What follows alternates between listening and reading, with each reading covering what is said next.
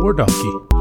Rape horse. Mostly a rape, rape horse. All right, we're- we're good. Yeah, we're going. I started recording when you said rape horse. Fantastic. Hello, Internet, and welcome to the Friendship Snake Podcast. I am your host, Wade Mariano, and am joined as always by A1 Trace Finicaro. and Lagonda Anaconda. that is a one gunner Kennedy. Gentlemen, how are we doing? Good. Fucking sucks. It's late on a Tuesday. Wait, wait, it's January in central New York. We It live is- in we live in the, we live in the Arctic Circle's gooch. It is very cold, and in the recent news, Syracuse is currently in the lead for the Golden Snowball, which, for those that are not local to the area, that's the most snowfall in New York. yeah, we're winning right now. And I would imagine it's comparable to pretty much anywhere in the United States. You States. saw you saw you, I Except maybe mean, like Alaska or something. random blurbs aside. You saw that it hit negative one fourteen on Whiteface, right? I did, yeah. It was so cold this weekend on Whiteface. That Fa- article was wrong. I'm not mm. surprised. For surprised. some fucking reason, everybody decided to repost the Whiteface Mountain or whatever the mountain was. That article, I actually clicked on it because nobody fucking clicks on articles. They just read the titles. that article was from like 2016. No, it's, it's I, uh, it's, I it's, didn't- It's, it's now. I looked. I, I looked in Google. It it came up as a top search. It can't be wrong. I didn't even know there was an article. There's just no objective reality. Just Google searches. one of my coworkers who's a big hiker and like they do snowshoeing and all this shit, like they said that's what she told me. So I assume Uh-huh. she probably read the headline of an article and it wasn't true. I mean, like It was true back in Well, the the the, tr- the trick is you climb up to the top of the mountain and you pull your pants down, and if your dick falls off, then it's that cold, and it's even more impressive if you don't have one and it still falls off. So that wasn't true. But uh it was still fucking cold though up here. I mean we got to it felt like what, negative thirty one at one point. Yeah, I mean, today it warmed up to, I think, 12, and it felt like fucking summertime. 12. it's crazy when you look outside the window at work and the parking lot is like the the salt that they've put down on the snow is just starting to melt the snow only where the sun is hitting the parking lot. Yeah, otherwise it's just sitting there doing nothing, like not doing its job. it was so cold that like when I came back from work tonight, um, it was 19 degrees out, and I was like, "Shit, this is nice. This is like, I wish it was like this all the time." Did you did you rub some snow on your nipples just to just to feel the feel the burn? like Absolutely. an animal. Without a doubt, I did that Feel yesterday when it was negative seven out. You snow shower. It's crazy because with all the snow, these kids, you know, they had like a long weekend and they want to go out and play, but they're crying in seconds, like because Yes. their limbs are starting to get frostbit. Well, I, I figure like I'm trying to lose weight, like so if I just go out there without a shirt, yes, parts of my anatomy will be, you know, parts of my anatomy that I don't want to be hurt will be hurt. But eventually, if I just get frost belly on my stomach, just cut it cut it away from my carcass. It'll Frost be- frost belly. Frost, Frost belly. belly. That that's the, that is your new did, I, did I say frost belly and not Yes, frost bite? Frost belly. Oh, TM that bitch. Getting ready for the summer, ladies. Come out to come out to fucking East Frostbite. Bumfuck, New York. I heard it feels Frostbelly. warm. Frost. Uh, uh, Yeah. I heard You- it feels warm. It it feels cold at first, and then it hurts, and then it feels warm. Well, no. And then it feels nothing. uh, well, no. That that's a that's a medical treatment now. You get the cryo the cryo Oh, it's such cool or bullshit. something. It's so like Ma- makes I've all, heard makes, that. Makes, yeah, makes all your fat cells go like, hey. This, yeah. this- That's because that's gonna no, this kind- no. um, That's not kinda gonna make anybody lose weight. Just fucking go easy on on the sandwiches. Don't get extras. Count your calories, and get off your ass once you, in a you- while. You know, you know what, you know what helps you lose weight is uh, spinning the, the, the wheel of woe. what the fuck is the wheel of woe? Uh, it's the it's, the- it's it, it is the thing that you work to to hear what is best in this life. Oh yeah, the wheel. Okay, I thought The- that was a wheel of pain. The wheel of pain. what is it? It's from the movie the the original Conan the Barbarian. so like, dude, this shit's actually pretty fucking lit. So Conan is from a small tribe, il- somewhere fucking snowy. If, if you told me it was Norway or Sweden, I'd be like, okay, Ancient Cimmeria. ancient Cimmeria. And he's his people. Um, he's a child. He's a young young child, like five or six. And his people are skilled at steelwork, and they worship this god called Crom, the, the god of steel. And uh, Set, the followers of Set, and I don't remember Thulsa Doom. Thulsa played, Doom. th- they played by James, James Earl Earl Jones, Jones. himself Oh wow. they raid the village. with with with with, with bitchin' bitchin' bangs. Yeah, yeah. James Earl Jones had like Prince Valiant bangs, like long hair and fucking bangs. Uh huh. So they raid this village and they fucking murk everybody except for the children. And they send the children They murk everyone. Murk, mur- they kill. Oh, okay. Mercenaries kill. Okay. Murk. Sorry. There, there, there's, there, there. Yeah, it's it's it's the Reaver whole like eat, rape, death, maybe in that order. You, you know, if you're lucky. So they take all the kids. Mm-hmm. They send them to these this labor camp. And they attach them with chains to this thing called the Wheel of Pain. it's just this big ass fucking wheel with giant spokes. They put their hands on it and they just push around in circles forever until they get strong enough and big enough. And then they go into a little gladiator pit the size of this fucking room and kill each other essentially. So the wheel of pain is just a wheel. It's essentially it's wheel. It's probably like attached to some It's sort like of a It's mill. a mill. So it's Yeah. like a strange hamster wheel, Well, it, but they're it- all it's it's being repurposed because they're actually getting some. Well, it, it, it's like a. You ever see like a you like an old like a like a ship steering wheel where it's got the it's got the spokes on the outside of it. Mm-hmm. That pretty much that. So you just like it's a log. You put your hands on it. You're chained to it. And they're just and doing you're that. just spinning. Yes, You are just just do that walking shit in circles. until you're ready to go fight someone to the death. that yeah, then it's like this stone disc that weighs That's 20, 30 tons. does Something that work? in- That. does that work the correct muscles? Y- well, That's actually a uh, good question because I could see if Conan had giant legs and maybe like strong shoulders Well, and no, traps, 'cause- or but- strong but- shoulders but- and but- tries. But, but like the, he's but good at thing, pushing stuff, but like if somebody just pulls on him a little bit, he just falls over. and the thing is, because aren't the- like when he's big? Like he, he was using steroids a little bit, nothing crazy like they are today. But it's like you would have to eat a fuck ton of food. And I- It didn't look like they were feeding those kids very well. Were they eating no, the it's the, it's the part that they don't talk about because it's like the whole the whole thing was is that he had the kids chained to it, and if a kid died or like somebody died, they didn't take them off. So you have dead, you have dead, you have dead buddy Mm-hmm. hanging on the back, and you got to carry his weight along with Literal dead weight. the wheel. So you and just eat 'em to yeah, take you the weight take- down? You're taking them off of them off the side, but it's I also didn't like even you mean gotta, that to you be gotta a wait joke. he I just off. figured that. I mean, if you spend your whole life on a wheel, eating a person isn't the worst thing. I mean, they're if if if I don't if, know, if, man. It sounds if you- pretty fucking bad. if you live like the hamster, you live like the hamster But in if, all ways. but if you just push a wheel your whole life and you never get to do anything but push a wheel, eating a person oh. is, oh, isn't really that bad. I mean, the bad part is that you don't get to do anything but push a wheel. or that you're walking in shit constantly. I'm sure they didn't get bathroom breaks mean- on the wheel of pain. I mean, the person's dead. It's not the- like how's the wiping situation work on that? I don't even know, You're- you already felt the- bad the- when the you kept pushing is- the wheel and they got caught underneath it and got crushed. So you Well, you can't get caught underneath it. Uh-huh. You can only be dragged okay. because it's like, it's like if the wheel was like down like this, like this actually. Just to put put logs out here. How did they die? just die? spin this shit. What's that? How did they die? Starvation. Yeah, starvation, probably exhaustion, exposure. Dude, it Mm-hmm. Was you- like cold up there. So when you're that starving and you still have to push a wheel, I think, I think a broken leg sounds like a delicious treat. I mean, it kind of have to be, I guess. You got to find the silver lining somewhere. Is it? I know there's some meats that you can eat without cooking them. Is human one of them? No. I highly doubt it. Gunner's it. saying no. No. You'd have to at least cure it with a lot like- of salt and shit. Like beef, you can eat, but chicken, you can't. Pork, you're not supposed to. Uh, eh, Although I heard Well, yeah, there's no, like pork the you- pork trichinosis isn't can, as right? big of a problem anymore. isn't like soprasat and stuff like that? Is that cooked? I don't think that's cooked, right? Eat What? I'm sorry. I was I was looking at Dick. What what was it? He mentioned some type of pork. What was it? Soprasat? So It's a cured meat. Um. Well. It, it- Like salami. yeah, but but even that. I mean, like you're you're effectively killing off biomaterial just during the smoke. The, you know, like the the, the smoke. Yeah, the smoking of it does. I guess it is you kind know, of you- cooked. you're yeah. dry because it, it's it, it's you know like um you're effectively getting it and holding it at the same temperature that you would if you were doing sous vide or something like that. Maybe that. that's what you do. You get the what is it called? The wheel of death. Wheel of pain. The wheel of Wheel pain. of pain. You I'm get the almost wheel. positive Of, it's wheel of pain. so you get the wheel of pain. You just set that section on fire, and you just like keep blowing out the flame, and just kind of slow roast that body that's getting dragged around. He's about, of pain. is it the, okay? I bet it's the wheel of sorrow. Okay, I found this on the web for Wheel of Pain. Cut it out. Use That's your, like a use metal your fucking thumbs. song, Nobody I needs to know guarantee. you're googling this shit. It's all inside your intelligent brain. You're supposed to know everything good. Maybe it's the wheel of sorrow.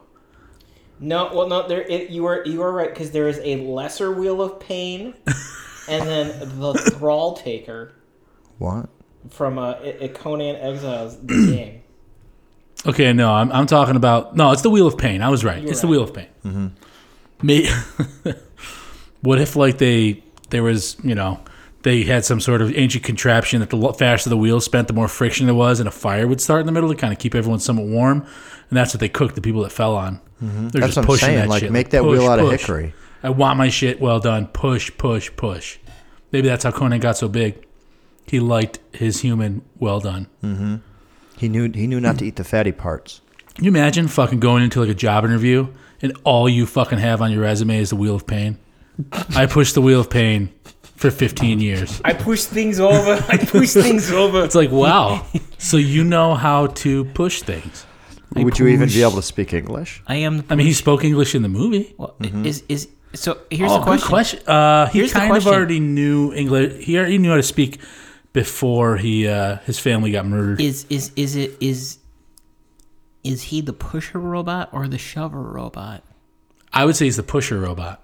What the fuck is a robot? Why is the robot in the pain? It's a wheel? meme. It's You- an old oh, meme. It's kind of. old. Yes, it's, like really it's, old. It's, it's old that effectively people have gotten to drinking Trace- age since it originally came out. This was shared on the SOS mailing list years and years ago. You actually know what the it terrible is. secret of space. The pusher robot or the puller robot? I am the pusher robot. The terrible secret of space. We'll try and put a link to it, but if we Yes. don't, look up pusher or puller, pusher or shover robot. Shover robot. It's funny. You, I think you'll probably remember it once you go down memory lane and look it up again. But um, Uh, you know, I was playing Cards Against Humanity. Um, I think it was Thanksgiving with some family, and uh, one of the cards was uh, I want to poop back and forth forever. poop back and forth. Oh God. Yeah, and I when that card came down, I just started laughing uncontrollably, and it's because I'd seen the. It's from a movie, and I'd seen the clip, and uh, I don't even know what movie it's from. I mean, it, I didn't go buy the movie. I just remember the video going viral. But you know, viral was different back then. Back then, viral was like twelve hundred views. right. now viral is like you know it's like 23 million views but it's in the course of a couple of days and then everybody calls it dead like four days later they're like that's dead that meme is dead that's nobody wants to see the ugandan knuckles anymore Yeah. People are done. Uh, you must protect the queen. people are done with like the flossing it's- it's dance really- from Fortnite. That's really that's really like horribly racist. And VR chat just like v- I didn't think anything could plummet past Second Life, VR chat just like ball, balls deep in that. what um what's the one i see Although all the, the, penguin, time although, now although the Penguin Brothers one is pretty good. uh the tiktok shit i keep seeing that Yeah. all oh, over. TikTok. Yeah. It's have you guys installed it yet Absolutely not. I refuse because there are some like I've heard stories and I've seen some stories about some very weird people like child predators and shit that use that and they like oh do a duet with fucking preteens. It's all like little kids on that shit. Yeah, I don't know how I don't know how accurate this is, but my eight-year-old son told me that the Musical.ly app was shut down and that the creators created TikTok. Um, and he says it's just like a newer version of the Musical.ly app. But I, first of all, I don't know if that's a fact. Um, and second of all, I don't know how similar they are because I've never installed either one. But I, I- see tons of videos now with TikTok. Like, um, did you see the one with um, somebody got the emojis that'll like move with your face, and they did like a fake Nickelback video? No, Oh, it's it's really good. Is it? Yeah. because for every good video, there's probably about ten cringy ones. Well, that's what's kind of cool about it, and that's what I like about some of these new apps. It's like when YouTube first came out, it was tons of shitty content, and then once in a while you'd strike gold and you'd get a really good video. So what we would do, because we had nothing better to do, because we were their age or maybe a little bit older, but not, you know, we hadn't yet kind of gotten into the workforce and gotten these like jobs which are a little bit more important because we need a place to live on our own and not our parents and we would just click on YouTube videos and click and click and click. And back then, there was so YouTube didn't really wasn't really didn't have the recommended videos yet. Remember, so it wouldn't just give you related videos uh, stream on the side. So you just keep searching. You just search stuff. You'd search like dog, and then you'd find stuff. But when you found something on YouTube, you had to share it because it's like, what the hell is this? Um, do you remember the party time video? Party time? Oh yeah. Um, King Mumbali George. Yeah, Yes. yeah, Mambali George, Yes. party time. That Look video, that one up, everyone. That's a real keeper. It's a gem of a song. in the club, in the club. yeah, and I remember that being so gold, but it like that video I think still to this day doesn't have more than 30,000 views and I think I'm about 10,000 of them Yes. cuz I just play it when I'm in a bad Just mood. before anything eventful happens in your life, you must play that song.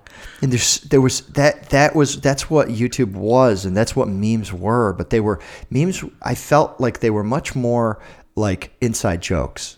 Well, I think like the medium was different. I mean, I know we definitely consumed several like these memes is not a new thing, right? Like we used to find videos on Newgrounds. Remember going to newgrounds.com? There'd be awesome like Java games and Flash games and shit. But there'd also be some kind of like funny memes and stuff like that you could find on there. Was eBaum's World another one? I want to say. Yeah, eBaum's World had tons of stuff. Um, kind of the dark side of it was Stileproject, and Stileproject had some stuff too. Um, but uh, remember Heavy.com? Yeah, Deca, Chibi. Yeah, and you yeah, could like yeah, play yeah. games against each other in like Flash or Shockwave or something. You know what? I'm amazed. I'm And it would be like two of us sitting at a computer keyboard playing their stupid internet Shockwave. So Yeah. I, I don't know if you have like been keeping up on this stuff. Like Newgrounds, Newsgrounds, Newgrounds is actually becoming relevant again. Is it really? Well, th- I noticed that they're still around, and their website looks pretty nice still. But nobody, nobody, nobody was going to it. But um, there's been no, there's there's been like, well, I don't know. I mean, like, so you have um a couple things going on right now, and it's like you know you try not to dodge too much into politics. So you remember? Do you remember when Craigslist took off the personal ads? Yeah, that was actually pretty recently, right? Right? Like relatively Yes. recently?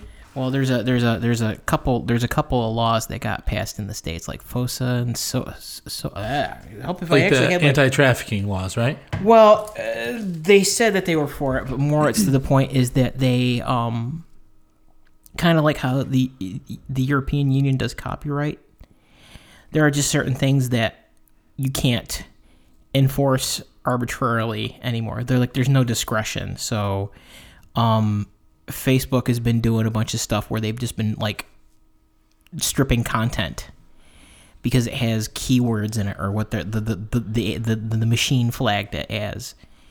And um, you know, like they- have the same issue with um Twitter or YouTube. YouTube does. I've heard YouTube that- I've heard YouTube was demonetized. You know, you know again like there's a lot like um, just like slice of life channels, you get stuff like that. But people, anything that could t- that could uh, meet their metrics of having anything to do with sex or that or words that are like in the, the the Venn diagram of sex, were getting dinged and like, like- eggplant emoji. well, I mean, like that. That's just that giant purple, giant purple blinga blonger. Um, Or the peach emoji. or the peach emoji. I think I think the corgi butt. Look at that loaf of bread. So enticing. No, I um, kind of feel bad for those two. what the peach and the corgi or the peach and the the eggplant? Yeah. Because you could actually want to actually like, like somebody say, "Hey, what are you doing?" and you could be an eggplant farmer, and you could actually be sending them like a bunch of eggplants, and it's completely contextual relevant, but instead they think that you got like six boners for them. I feel bad for the eggplant emoji. There needs to be like like a new eggplant emoji that actually means eggplant so that we can continue to use eggplant for penis. And same thing with peach. It's very, it's very, it's it's it's very difficult to express with with just as an ASCII character string. What?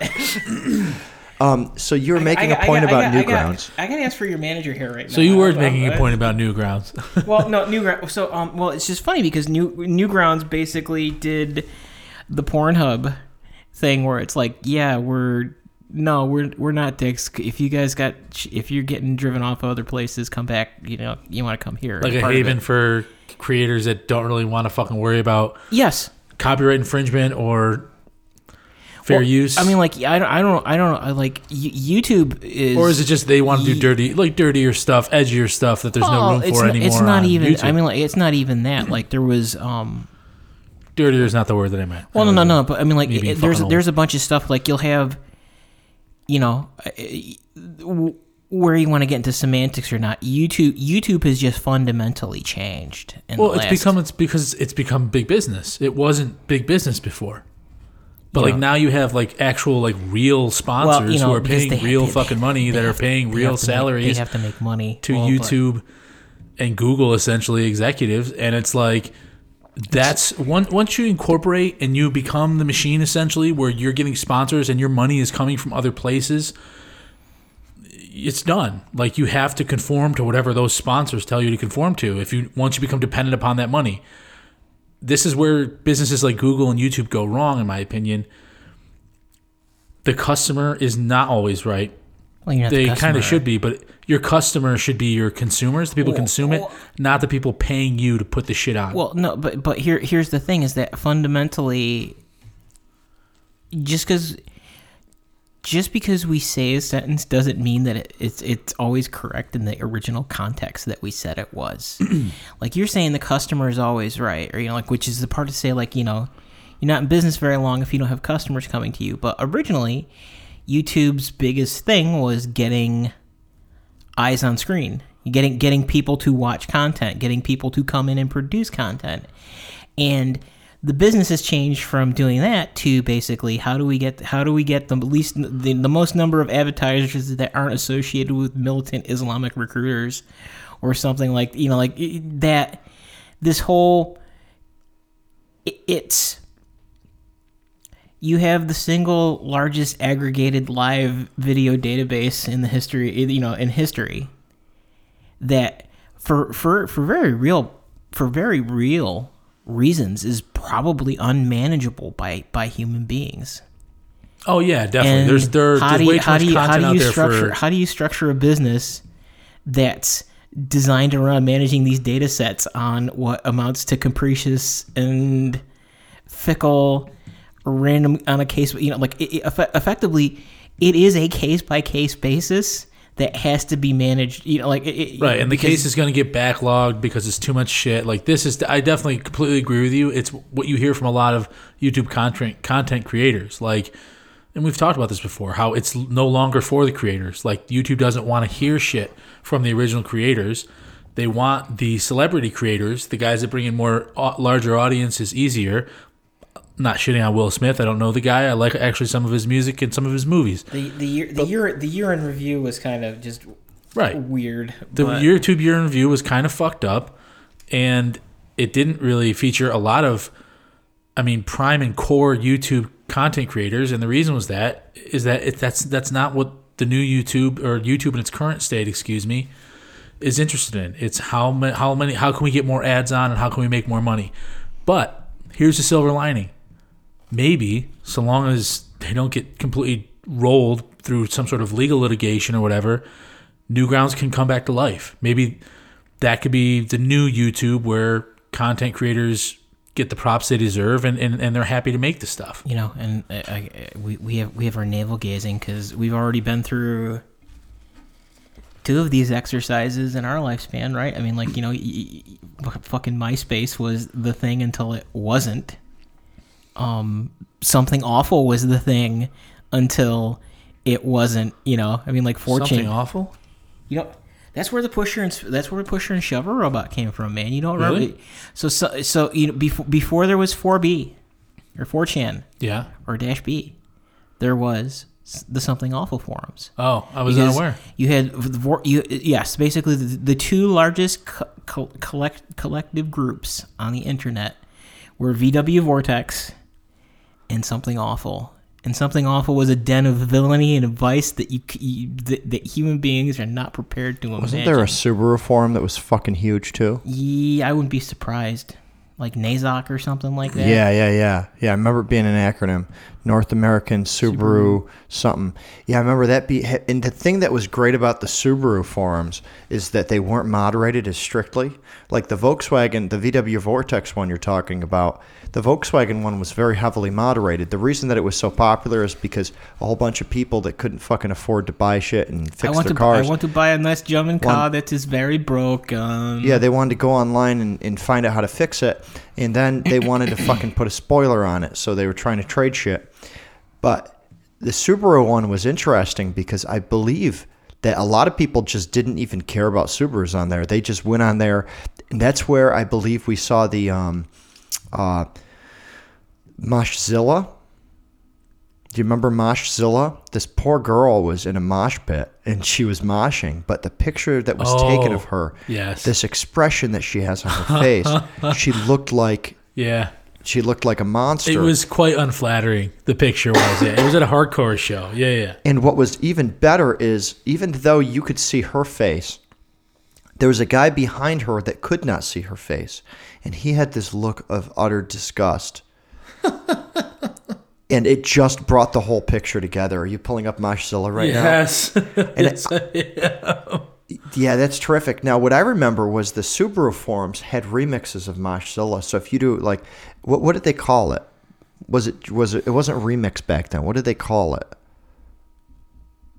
I don't know. Gosh, I don't know, but like Maybe you've got Photoshop. Yeah, the pirate with the yep. So Wade pulled up a picture, and Moshzilla's got a, a parrot on her shoulder. She's got a patch over her eye, and one of her legs has been replaced with a, a wooden leg. yeah, like there's like cop macing her face. Like there's a, yeah. So, and I remember the Subaru forums exposing that. Um, that's that's kind of what I remember about memes. They weren't huge. They weren't like like every twelve year old in the nation knew what they were. It was whoever just happened to stumble upon the internet and just search for weird things.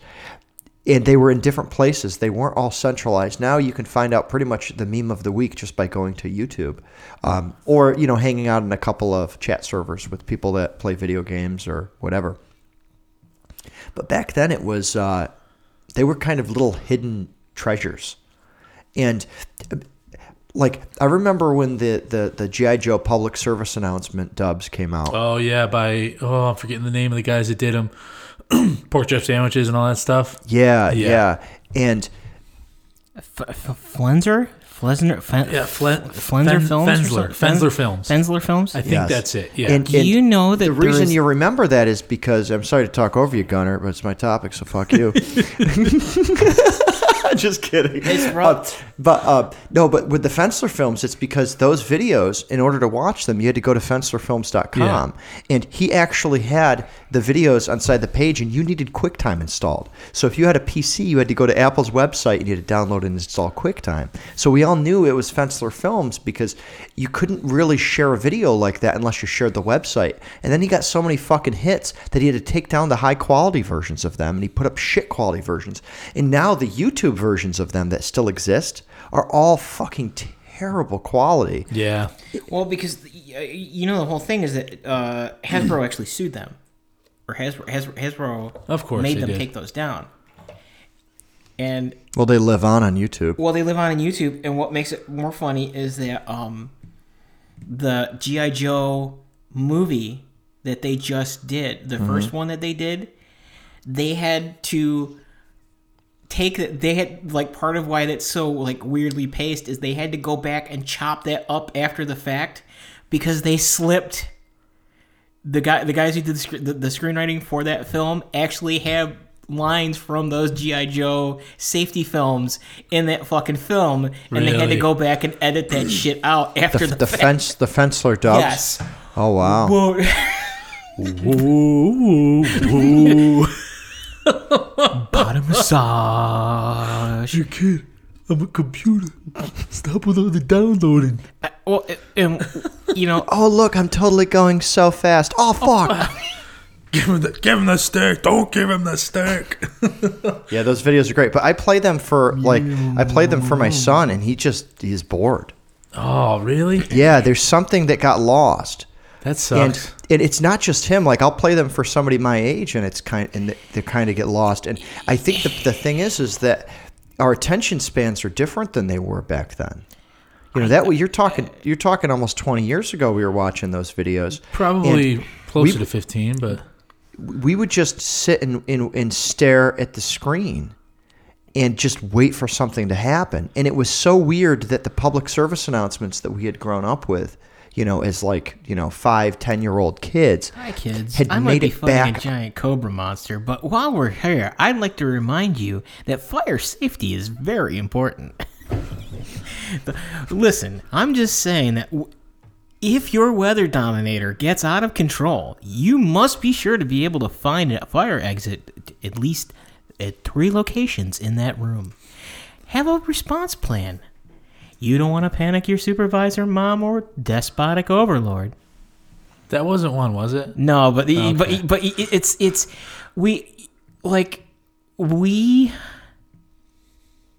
we were like on the, the, the, the cusp of just the innate cynicism that comes from being a Well, also, we definitely, and this is kind of a sign that we're old.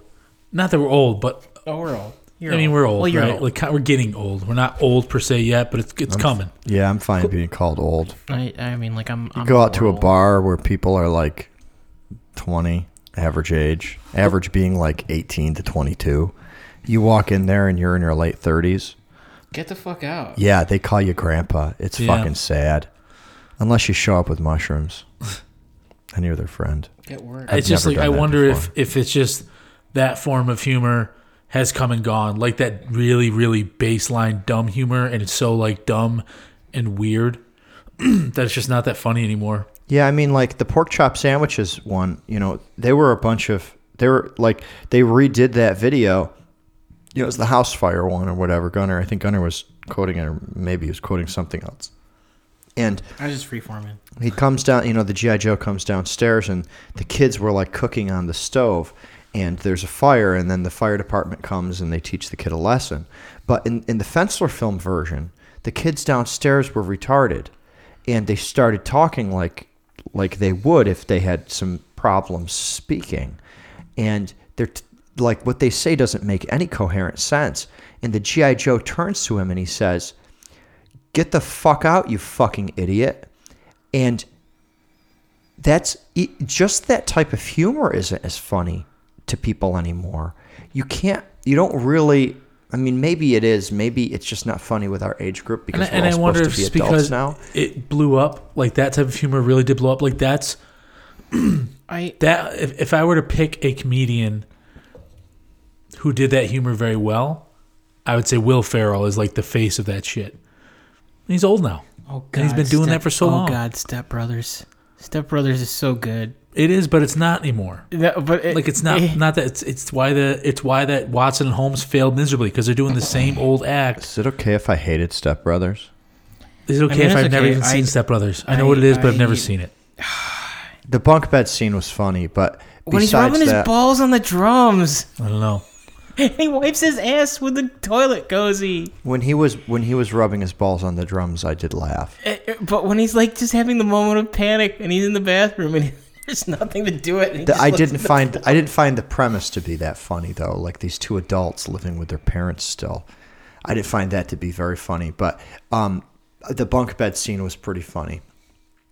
But yeah, I don't know that. It was really just the cry of anguish. I, I, I probably I'm probably uh, the minority when it comes to that. I think most people really liked that movie.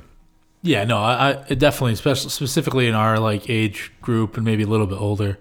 But I but I think like, and I like Will Ferrell a lot. I really think he's hilarious. I think he's a, one of the best. But that t- his time is over. My my favorite, I think I think my favorite role was when he was sitting at the dinner table during the Saturday Night Live skit, and when the kids were disrespecting him at the table, and he just threw a hissy fit and just announced like the type of car that he owned.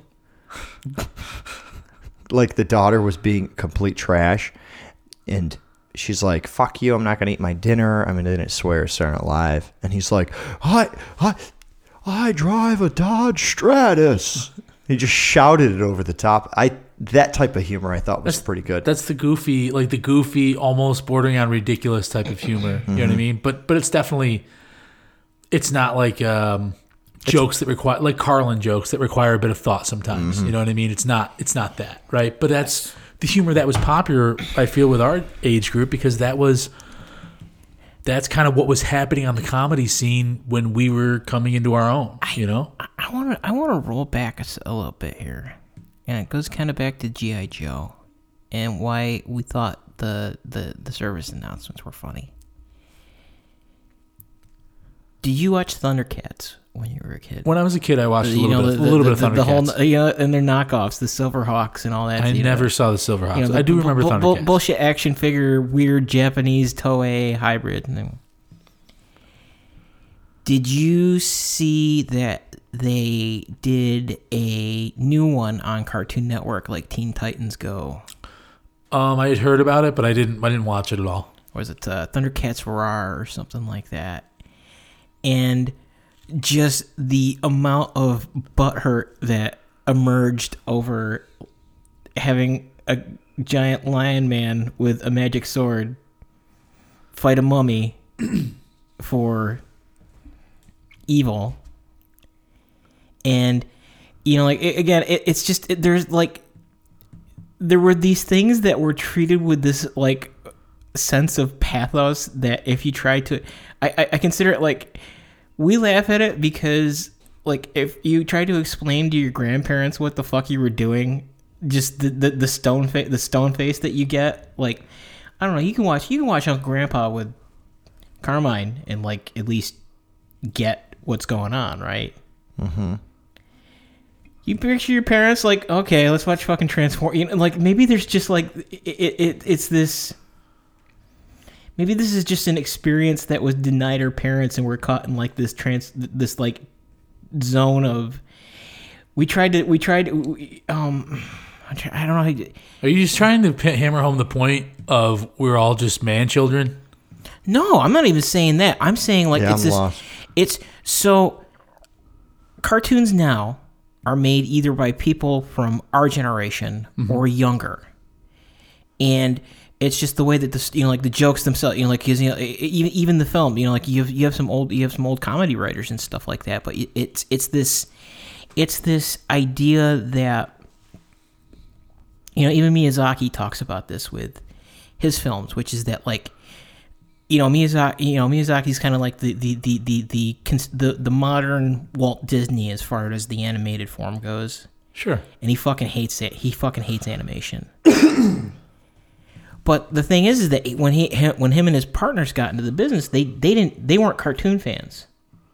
They didn't like you know like there's stuff that's kind of become its own syntactical language, and maybe this is where like you know like the the the the the public service announcements besides people being dopey and stuff like that and the shitty recording quality and things like that it's also just like it's kind of it cranks up the ridiculousness of that of that gesture where it's like here we just had these guys fighting fucking bat monsters in the middle of the uh, the middle of the the Brazilian rainforest. And oh by the way did you make sure that you turned your library books in on time?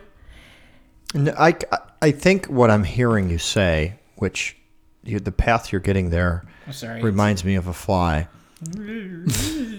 um, I think the point that you're saying is that the show was considered somewhat serious to us as children, and the public service announcements actually turned that seriousness up a notch. So even if there was some candid character back and forth in the show, the public service announcements, it's like, you know what? We're not actors anymore, even though it's still the fucking drawing of the guy that's running around with the other troops. And for him to say anything that's not serious is very, very strange for us. But I think it's more than that.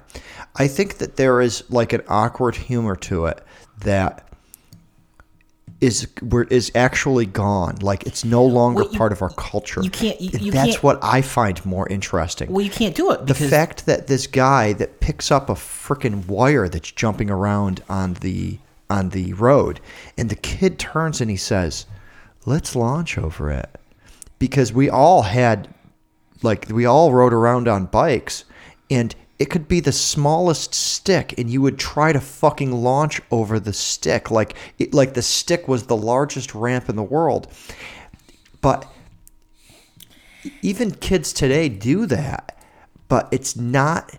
There's not enough contrast between that joke and between the jokes that the kids are used to now for it to be to resonate as funny anymore.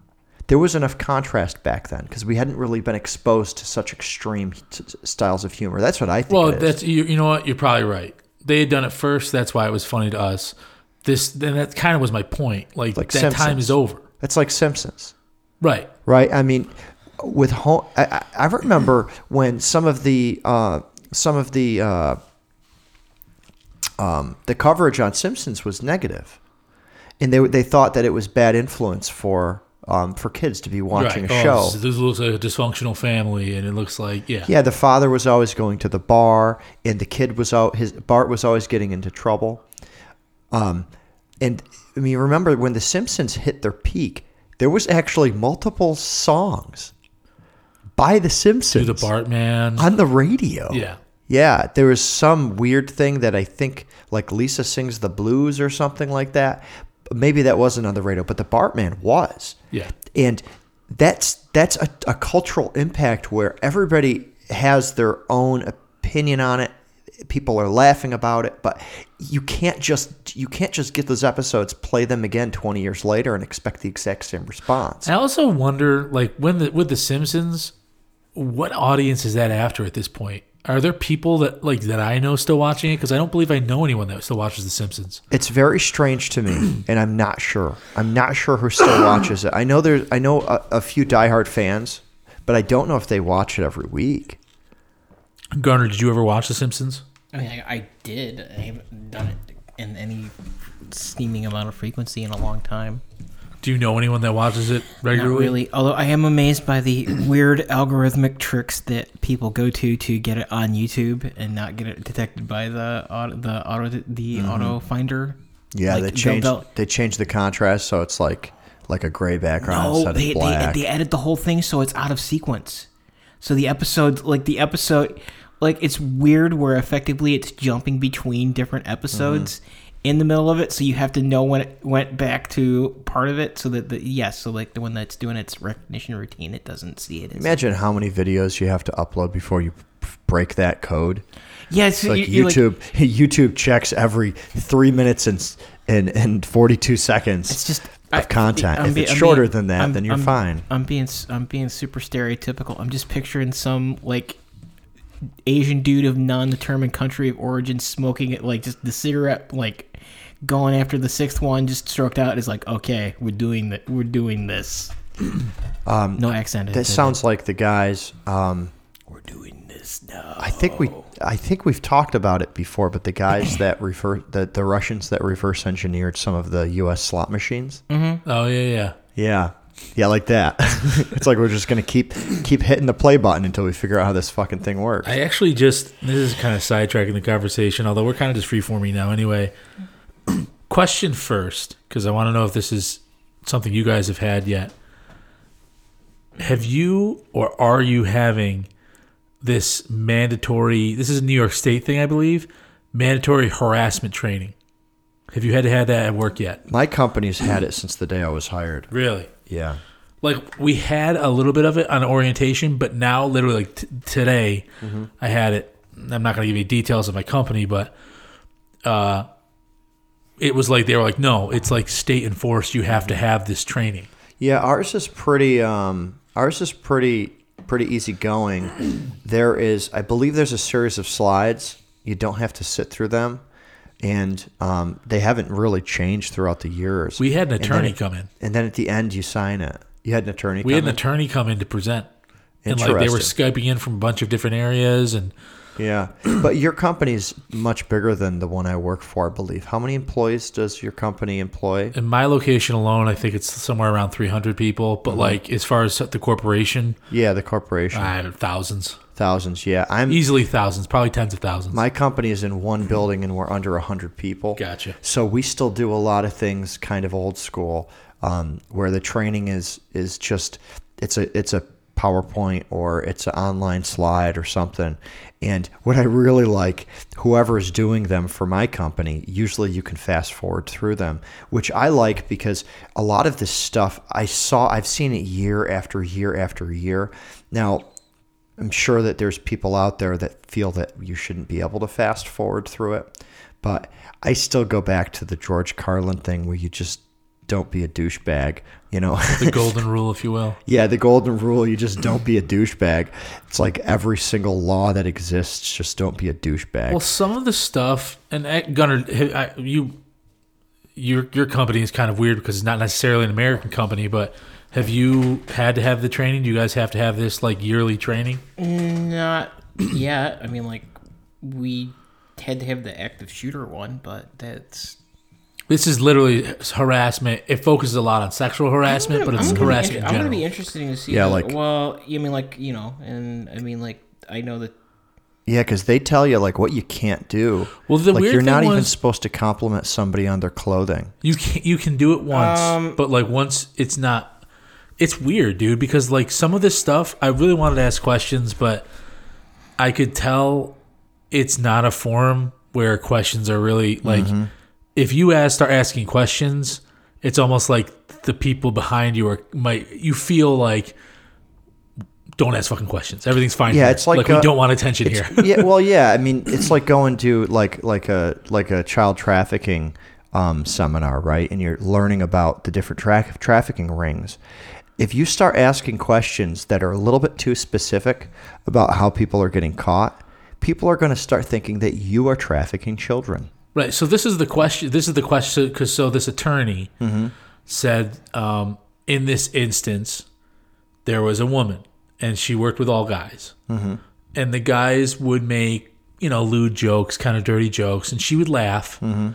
and then eventually she would start making jokes too, and then all of a sudden one day she filed a sexual harassment report. And she was like, you know, is she in the right? And everyone's like, well, not really. But she's like, no, she was. And it was kind of like, it would be one thing if after a while of making dirty jokes, this one person that you worked with, who was maybe, you know, maybe different from you or whatever, didn't kind of join join in on it. And then maybe you should get the hint like, they're not into this. They're laughing, yes, but if they're not really engaging and they're not initiating it at all, they're not you know, we should probably think about this. I could totally, totally see that because, you know, this person's uncomfortable and they just want to fit in at work. They just want work to go as easy as possible. It's work. It's not like it's going to be easy. But if you actively engage in making the same jokes and you kind of join in, why do you all of a sudden, for whatever reason, I kind of feel like it's live by the sword, die by the sword. If you're not engaging but you're laughing at it, okay. Yeah, I mean, she she obviously violated the policy herself if the policy doesn't permit that. But like, I mean, if you were to put it into a different context, let's say um, let's say there's a strict rule there's no drinking alcohol on premise, right? Sure. And let's say there's four guys and each one of them happen to bring a flask with them and the last hour of their shift they take the flask out and they they they all do a shot together at the end of their shift and they keep doing it around her and they keep doing it around her and they keep doing it around her and they in in, in this case they actually ask her over and over and over to, to to do a shot out of the flask. And one day she decides you know what? I'm doing this. I'm going to do the shot out of the flask because i want these guys to stop to just stop harassing me. I, I, I feel uncomfortable because i feel like i'm not welcome. That that shot that she takes may actually be the catalyst that makes her go back and say there is a problem and i know that there's a problem because i was taken out of my comfort zone in order to do this shot now when it comes to this harassment that you're talking well i mean I, I hate to use the word harassment because i'm a firm believer that that you can say anything in the right audience and it's not offensive. And you can say that exact same thing to another audience and make them all upset, right? And it all comes down to um, it all comes down to your audience. That's not to say that one audience is better than the other, but it's to say that you can say you can you can walk up to somebody and say that your boss is an ass fuck without making a sexual innuendo about him. It can just be in your, you know, language, your way of being upset with him without you being, you know, actually saying that my boss likes to be fucked in the ass or vice versa. I think in, in the right company, you can say whatever you want. I um, think you'll find most bosses don't like being fucked in the ass. I, I, I, I don't know. But what I'm saying is that, that the, there's the words have to be taken out of the context that they're set in, and the audience is part of that context.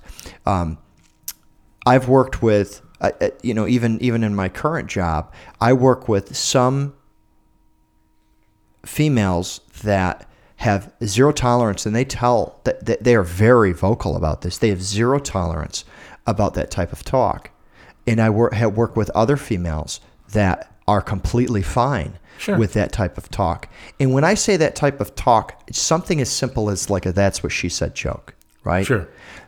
that's what she said is th- there is no that's what he said right it's always that's what she said so by nature is a phrase that could be interpreted as sexist Sure. however there's it, it always works you know the male doesn't need to be the aggressor when that's what she said, right? The female could be the aggressor in a lot of those scenarios, and I know it because we say it all the time. And and you know the girls that I work with, there's one that that sim- we simply don't use that language around her at all because we know it's extremely offensive to her. She just doesn't want to hear it, and she will tell us that it's inappropriate for work. Whereas the other ones, you know, um, are fine with it. But we actually, in my, we actually bought a button that said that's what she said when you hit it. And whenever somebody made a joke, you know, you would go and hit that button. So like, um, my boss's first name is Dick, right? You can use his name in almost any context, and it turns into a penis joke. So people would be running over and hitting that button and hitting that button and hitting that button. But, you know, after taking sexual harassment training, I realize that button's got to go. Well, that's the thing. Like, so the two parts of it, I guess. She bring the attorney puts this slide up, and it was like tolerance versus welcoming. Uh huh. And I was kind of like, like, and she was kind of going over like, like in a court case or how the how the government sees it. Yeah. And I really wanted to ask, not because I had any vested interest, but I would interest, but I was curious, like, okay, how does the law work? What are the conditions that have to be met mm-hmm. in order for to to for it to switch from tolerance to welcoming? Like, how Right. do you identify that? Right. Because it just seems, and the fact is, there was no good answer. Mm-hmm. Essentially, that training was like, shut your fucking mouth, don't talk to other people unless it's business related, and let that be that. And that's I mean, I, I have an I have an old coworker, and in a conference room, it was him and another girl that he worked with, and everybody else had left the conference room, and he pulled his penis out and showed it to her in the conference room, what the fuck? and and she actually didn't want it to get back to management because she she liked him. She realized that he had like misread some body signals from her, and she did not want she did not want him to be fired about it. And she accidentally was out drinking one night and slipped it to one of her friends. One of her friends went back and told management, and they didn't fire him. And I've never heard of anything like this. Yeah, that's actually. I'll be honest with you. If you're fucking dumb enough at work, listen. Whatever happens off work grounds, although I do believe that stuff that happens off work grounds can absolutely impact stuff that happens at work. If they were at some bar, they were in some intimate setting or something like that. That's one thing. But if they fucking if you did that at work, you're a fucking moron, and whatever happens to you, you deserve for it to happen to you. Yeah, and he and he kept his job, which I thought was crazy given the fact that uh, that it was something so blatantly like fireable. But he kept his job even after his boss found out. That was a really, really interesting case to me. But the other interesting thing is most people that I know met their spouse at work anyway. So it's not to say that you can pull your penis out at work, but a I mean, who lot of has- ro- Who hasn't done that? well, you got to go. You got to go to the You bathroom. gotta get ready somehow. No, you you super you, you gotta get down on your knees to get no ready you super you, you Superman that shit. you know. Superman, that shit. What the fuck is that? You don't know what Supermaning that is? Are we talking about pissing? Yes. Oh, I I, I thought you were talking about Soldier Boy. No, no, no, no. oh god, no, we no. can talk about that fucker though. Uh, well, we'll talk we- about him in a couple Soldier minutes. but no, Superman. Superman is when you just you you you you, you bust it open like you're you're you're about to like you're taking off your, your pants and shirt, so you you're flying in the Superman costume, but you put both hands on your Ah, hips. Oh, yeah, that's not what Supermaning is when your penis comes out. You got it wrong. Oh, you know. You got some dated definition. That your Hey, I'm- definition uh, of this is the Superman child- this is the is hanging out childlike- at the Fensler Films website that got shut down 20 years ago. Uh, That's the childlike innocent one, not the one with you, not the one that involves pegging. I know what your Supermaning is. But, Um, but my back to my thing. Everyone today after that training, and I wonder if it's maybe similar to you. Like no one like joked staring, around. they're all staring at, all. the ground. It Yeah. was uh, no, no, wrong. I'm not going to talk about the. I got some pretty bad news at the beginning of the shift, so I wasn't in a great mood anyway. But I mean, everyone. Mm-hmm. Like there was no even joking around at all. It was kind of like everyone's looking at, and, and it, everyone felt like paranoid around each other. It seemed like it's like, geez, I don't know what would be offensive and not offensive. We um uh we had a um a sweater day thing which is cool. The president said, "Hey, wear sweaters." And um or sweatshirts, sorry.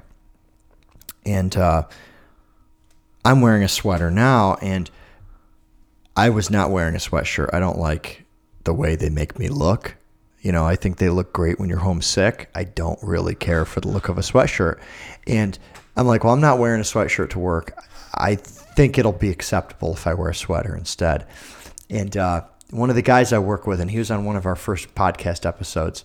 Um, one of the guys I work with, um, he's growing out his beard, and he's been he sits in a cubicle by the air conditioner, so he has to cover his he has to cover his he's bald and he's got to cover his head and he wears like some type of like winter hat and ma- and I look over at him and I'm constantly like making jokes and I'm like and I'm like man you look like you look like there's a homeless person that moved into your cube today and uh you know so so sweatshirt day comes around and I, I walk over to him and I go, you know what? I was looking forward to seeing you in a sweatshirt because now it brings the whole homeless package together.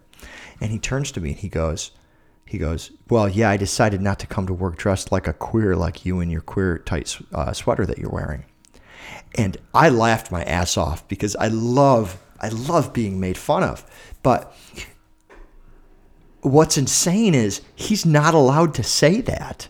Right. Like you can't actually call somebody queer in the workplace anymore. It's completely like people getting upset and HR getting involved and like you actually can't get away with saying that anymore and um, it's just crazy. Like it's crazy because I remember growing up and terms of endearment were calling somebody gay. Like, yeah, well, that's because you're gay. I mean, I go. I guess though the the point of that is like your homophobic slur. Like, why does why does that like why does that get to be an acceptable term of endearment? Right? Like, I guess mm-hmm. there's an argument for it. and I'm not saying it's acceptable. I just happen to have been alive during a period of time where it really wasn't intended. It, I don't know. It was like a dual. It wasn't a word. malicious intent thing. Yeah. Like it wasn't like, oh God, don't call me gay. It's such Mm-hmm. a terrible thing. You know what I mean? It was like, But in this case, he was. I mean, without without a doubt, it was supposed to be an insult. right. right? Like I'm a manly man and you look like a queer. And I don't know, maybe maybe there's a little bit maybe there's a little bit of a side of me that's that's evil if I do laugh at that. Ah, I don't know. Gunnar, what do you think? Well, you know, I was I was never in the cool kid category regardless anyways.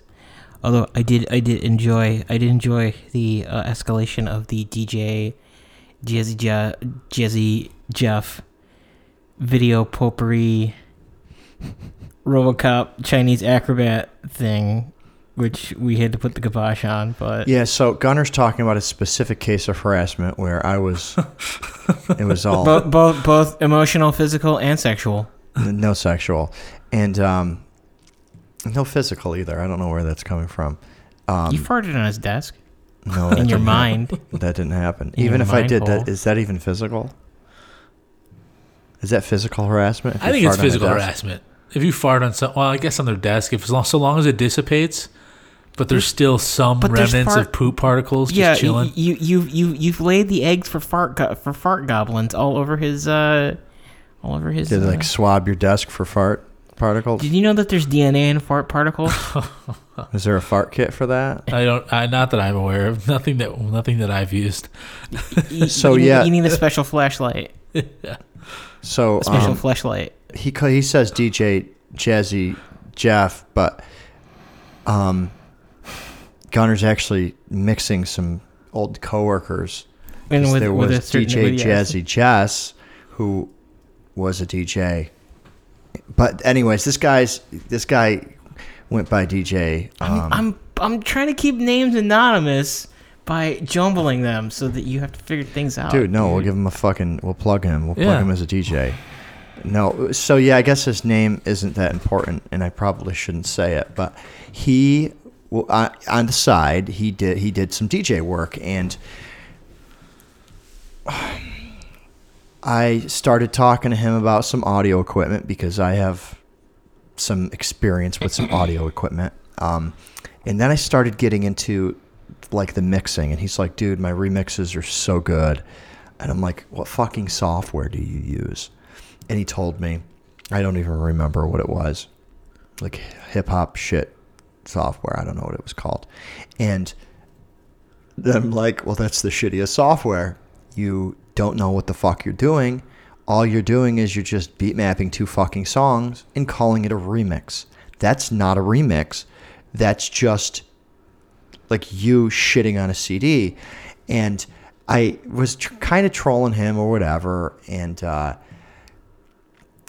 I ended up getting, man, I fucking, I looked for the app on Android like two weeks ago because it was so good. But I ended up making these fucking songs about him, which that's where I kind of took it like too far. And um, it was like, the app what the app would do is it would auto tune your voice to some random melody. Is this the same thing you use? Oh, Triple Fry Baby. Is this the same software? it might be, yeah, Oh, Jesus Christ! Yeah, it might be. Um, and I I've forgot come what to the, conclusion. yeah, I forgot what the software was called. Um, but what would happen is you could just kind of talk, and then it would auto tune your voice, and it would put it to this beat. And I would say, you know, hey, I'm DJ. We'll say Jazzy Jeff, even though that's not what his name was. And I'm like, uh, this is the remix, and and I just keep saying my name over and over, and it wasn't really that good. But what happened was um, some of the other staff, like I shared it with one of them, like I like I sent him like the MP3 and email, and he just fucking cranked it on his desktop computer speakers, and he sat right next to him. So he started hearing the song, and eventually he listened and he heard his name, and he's like, "What's happening?" So Because they're all they're all bullying immature assholes who can't fucking handle a joke like a fuck like we like are we were men. we were bullying assholes. And the guy i mean he's a systems administrator that was blasting the music. So he went into the fucking email system and purged the email because you know whatever get rid of the evidence. And then i made another one and there ended up being three versions there was like a slow version of the song and there was a fast version of the song and he blasted them on his speakers and of course we were told we could no longer play that song in the office um, so we stopped playing the song in the office. But the damage was kind of already done by then. It, it had already like grown bigger than itself, and uh, so what I did is I made a fucking SoundCloud page, and I got, and I shouldn't have done this. I got the picture of him from like one of the systems at work and I photoshopped like the sweet gold necklace on him. I put on some glasses and then I made this DJ name and I put it across the front of it. And uh, that's where I really went too far by making that SoundCloud page, which is still up. And um, what happened was the uh, he he went to his, his boss, you know, Ooh. and he's like, he's like, this picture, this picture was taken off of a computer system here at work, and now he's sharing it externally. Yeah. He's like, he's using, you know, this this guy's using his access, um, you know, to harass me, and uh, and he's he's right. I did. Um, When was this? I don't know. I've never heard anything about this. it's just like seven or eight years ago. Okay. Um, Or you guys are so bad at this shit. You're so bad at how, like how to construct the scenario and contemporary or com- oh, what's what's the what's the word that the FBI uses when they have to like bullshit how they got evidence? But like, I mean, it, it it made fun of him. It made fun of him because he was so serious about being a DJ. Instead of embracing it, it would have gone away. He just got really, really upset about it, and I understand like that's kind of like how bullying works, and I guess maybe that makes me a fucking piece of shit because I because I did this and I pushed this, but nowhere in there did we call him names.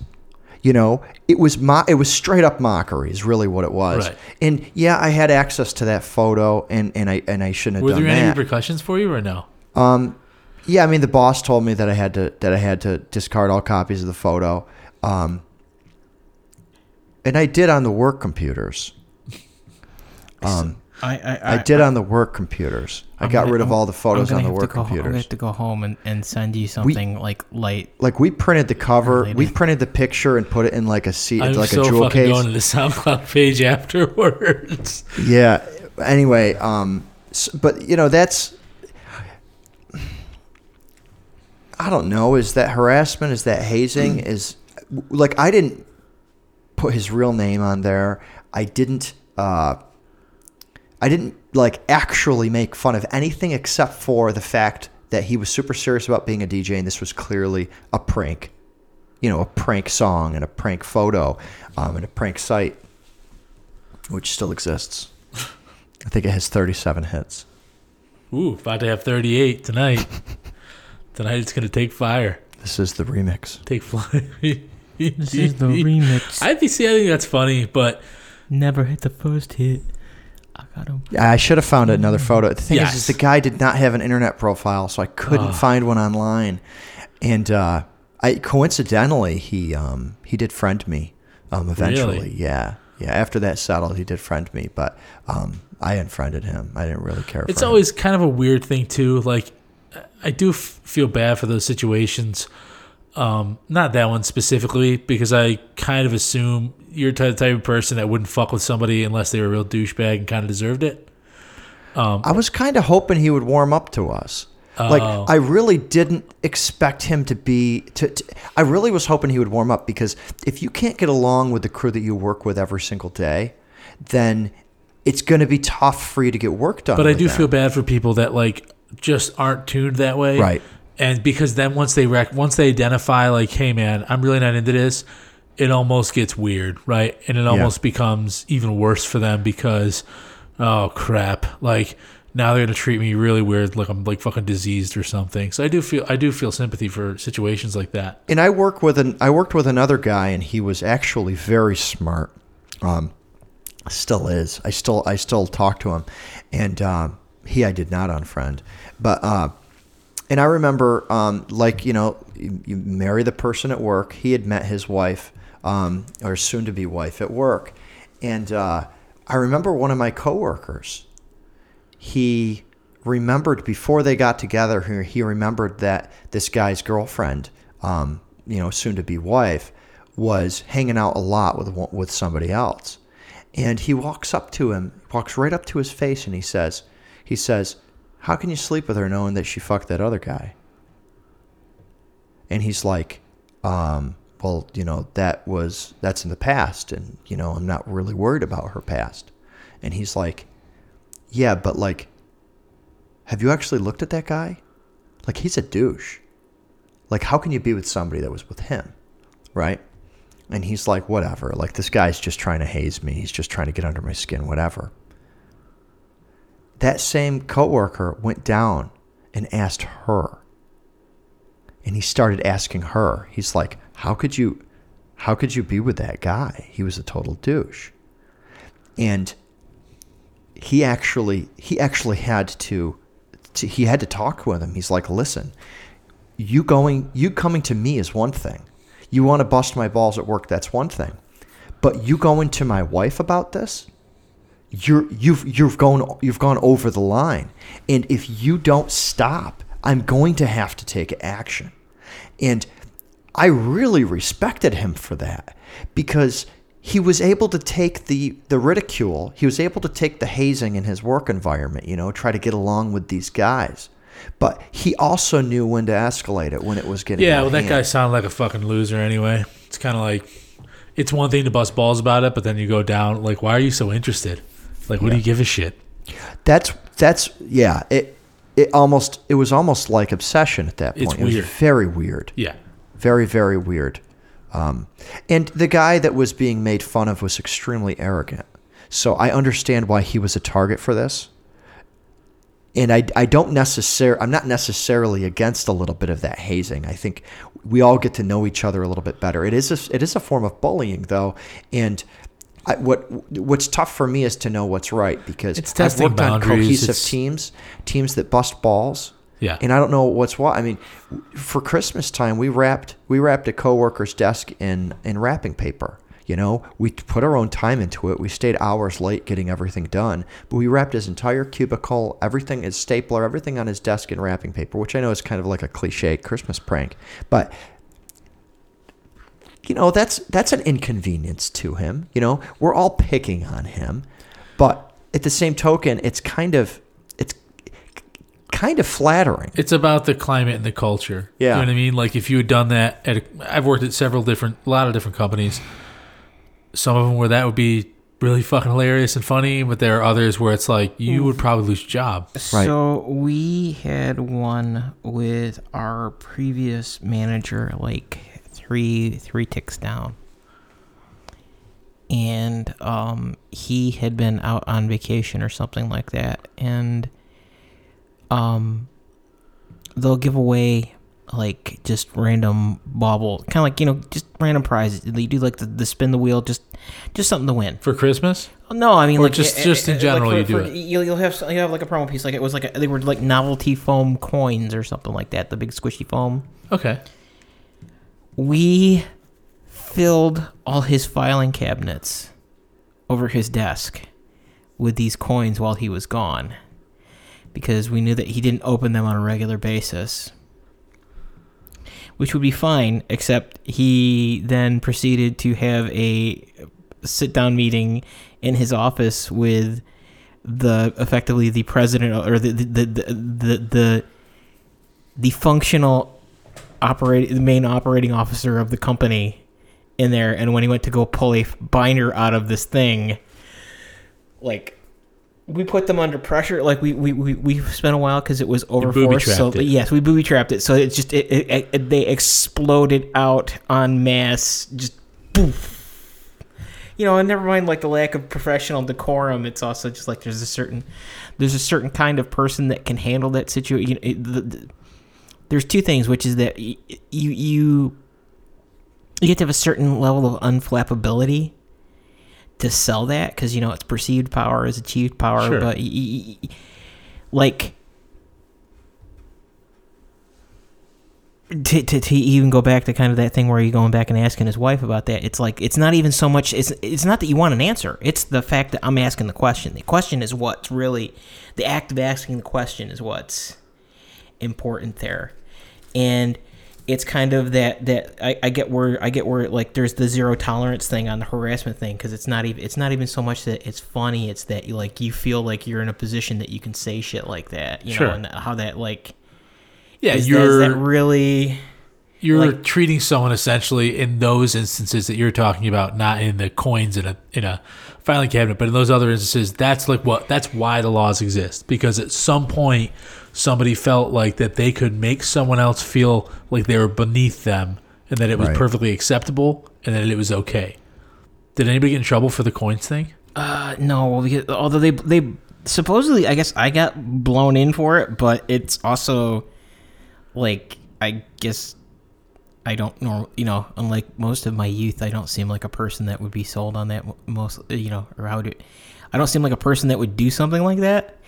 Although I totally did. Um, well, no, because I'm I'm I'm like I won't execute, but I'm the person who solves problems. So even if we're doing something immensely dumb, I'm the person that tries like, okay, this is how we exceed, this is how we achieve this particular. This is how we make it work.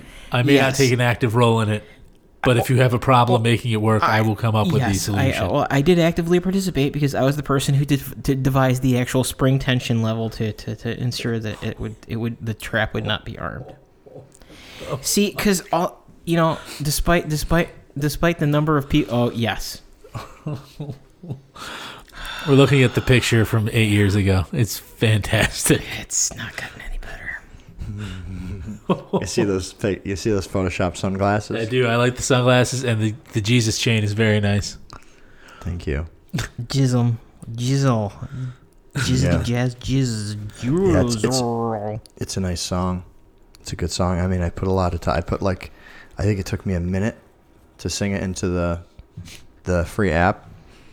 I think it took me longer to actually find a way to, to save the song because you have to pay like 99 cents. it took me longer to actually find a way to save the song than did to make the entire song. Well, Um, my other problem with this attorney, not to beat this this uh, thing up, was like she made she had this other other case where these these five men worked on a construction team for this super, and the super would like get in their face and scream at them or call them lazy or there was a heavier guy he would call Twinkie. And she was like, you know, but is this actual like harassment? Mm-hmm. And she's like, no, because she wasn't harassing them about a protected, what the courts deem prote- like a protected thing, like gender or disability. And I'm kind of like, if you did that to a cop, they would arrest you for harassment. Like but but you're saying that that that a fat guy was called what? Twinkie, Twinkie. like the like you know like the hostess. Uh, How the fuck is that not harassment? like that's what my thing is. Like he's okay because don't he's protect- overweight, and it's like he could be fucking protect- diabetic. But the courts don't protect that. No, it was up to the company, and the company So what? You can fucking be insecure about? that was my problem with it. It's like because it, it's because he didn't call him. I mean, G, uh, pick something because he didn't call him faggot because he didn't call him, you know, a racial slur because he didn't call him a sexual slur. Or, You know what I mean? Like a pussy or like you know what I mean? Like, but but because he called him because he's making fun of him being fat. Well, that's like the fact. The fact is that somebody actually gets in your face that's block that's like blocking regular movements which is in like sexual harassment legislation legislative uh jargon or whatever. Like that's one of the things like that's part of sexual harassment. But if he didn't intend to harass you sexually but he's still fucking harassing you. You know what i mean? Like you're in my personal space here. Yeah, and that's it was really weird. It, it, it almost comes down to the thought police and the thought police is a scary concept because that's why i think context is so important. If if i feel comfortable with somebody calling me fucking twinkie every day i go to work then of course i wouldn't consider that harassment but if my first day on the job i get called twinkie and i'm i'm specifically called that because you know because of of a serious insecurity like my weight, which might be very difficult for me to control, then maybe maybe that is harassment in that context. well i kind of feel like what's the difference between somebody calling somebody a twinkie because they're fat or a twinkie because they're gay Mm-hmm. What's is is there really that much of a difference? You're being a derogatory asshole. Yeah. And if you don't have the relationship with that person, where frankly that person can make fun of you as well for something that you might be insecure about, then I think it's harassment either way. Yeah. And don't get me wrong, And it should be, I don't know. it's it's just weird. It's It- tough because like you use you use a derogatory term, but it's almost like a sign of affection towards somebody or terms of endearment towards somebody. Nobody's going to be offended by that because they can tell. But even if it gets out of hand, the worst case of it getting out of hand is that you're enforcing your power over somebody, which is a problem, but Yeah. that's a problem that human resources is kind of designed to handle. Sure. However, if you switch that right and you instead of just just harassing somebody, you turn it into sexual harassment. They're really the, a company can't ever have any tolerance that is okay, right? They can't ever ad- advertise. Oh, hey, by the way, um, there's certain there's certain forms of sexual harassment that we embrace here. No company's ever going to say that. No company's going to say, "Hey, we have a that's what she said policy." Yeah, no, and I understand that. So it's like But it just seems weird to me. If they're wrapping them both into one training, right? It almost seems like it's it's a strange way to deliver them both because you if you're going to get all this flexibility on the Twinkie side, Right. You're not going to get all that flexibility on the nice ass and I side. and I felt like that was completely lost in the in the presentation. It was kind of like I had a difficult time with the well, it was maybe you could say it was harassment, but but because it wasn't of a protected thing, it wasn't harassment in the eyes of the law. It was mm-hmm. harassment. But my whole thing is like, dude, you do that to a fucking cop. I've seen it happen. People get in a cop's face and they fucking bust. They cuff your ass, take you downtown, literally for harassment. And yeah, it's is it it's a fine and maybe a night in the clink if you're drunk. But like it's not you can get arrested for harassment. That's against the law too. But it's weird like cuz if it happens at work and it's not there's not a physical altercation, it's just a weird it's just a weird thing. It's like you can call anybody a Twinkie unless they're a cop or if they're gay. Right. You know what I mean? It was kind of, I felt like it was like, well, that's not harassment, and that's more for your company to figure out. But if you- if it's to a gay person for something that like for a sexual orientation or for like a disability or something like that, well, now your ass is in trouble with the state. Yeah. And it was kind of like, man, it was just gray lines, and literally, I really felt like the whole thing was it was pretty much just shut your mouth, don't joke around at all, Yeah. just be robots and fucking do your jobs, and that's it. And and I, you know, I I'm it's not possible. I'm glad that I'm glad that we're trying to be trained to be more sensitive to people. Yeah, absolutely. because you know as much as i say hey when i was growing up calling somebody gay what were terms of endearment i understand why it was the wrong word to use because an outsider doesn't know that that's terms of endearment and the outsider may be offended by that. And and, and frankly like and i don't i think you we should all be sensitive to it um to, to any fucking slur like you should not just i'll give you another example and this has nothing to do with work this is actually a personal story. So uh the night before christmas eve this past year um i got engaged uh and we went to this party what's his name it's it's shauna Jeff. it's Gunnar. Gunnar and I getting engaged. We you're, are s- engaged. you're so gay we are flamingly gay. Love you, Gunnar. Um, but we went to this party. Uh, it was uh, Shauna's mom's friend. Um, then everyone was drinking and have a good time, and you know, celebrating as well for us. But also, it's the holidays, right? Everyone's kick, kick, cutting loose, and there's this guy here, and he's pretty loud. Um, and he was having a conversation with this other guy, and I, you know, I had a few drinks, and I went over and I talked for, got a good probably 35, 40 minutes. And I pretty much agreed with a lot of what the guys were saying. I made some counterpoints. There was some political stuff, but for the most part, they were they were pretty left leaning. I'm like central left.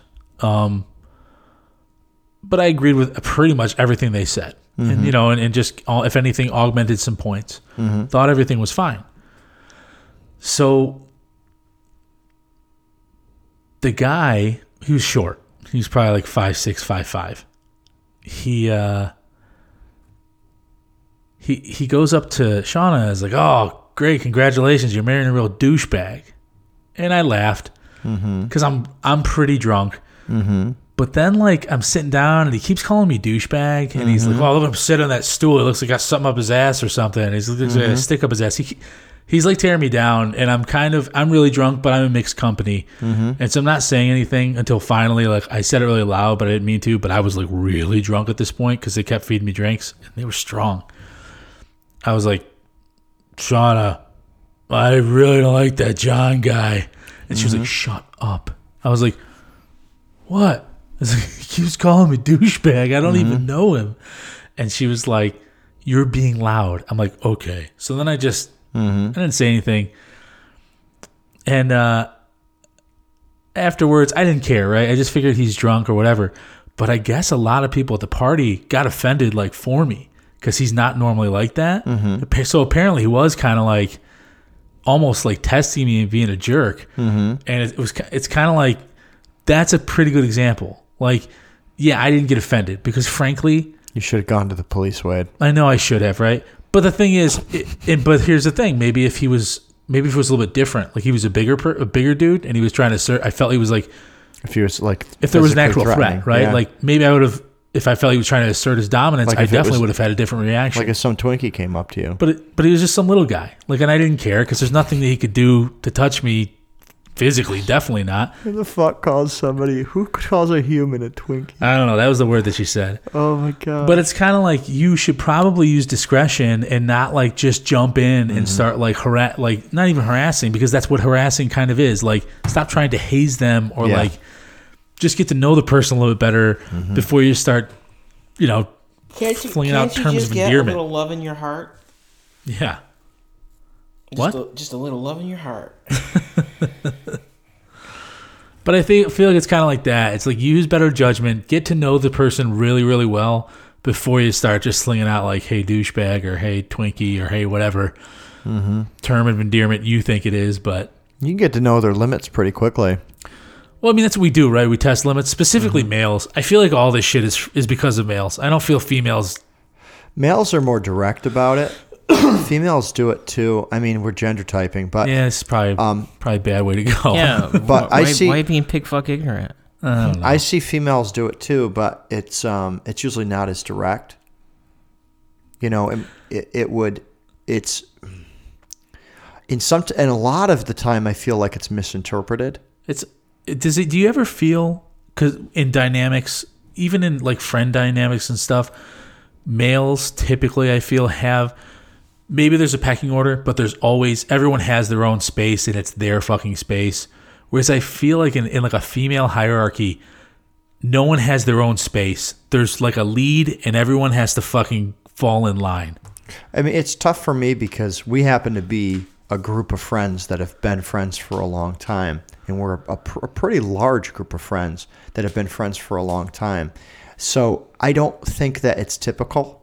Yeah, maybe you're right. So it's hard for me to relate, you know, but um, when you're talking about like the hierarchy, you're talking about like like women as like friends as like a social structure. Do you mean like in the workplace too? I kind of feel like throughout, we should have a female on for this. Maybe we shouldn't even continue this conversation.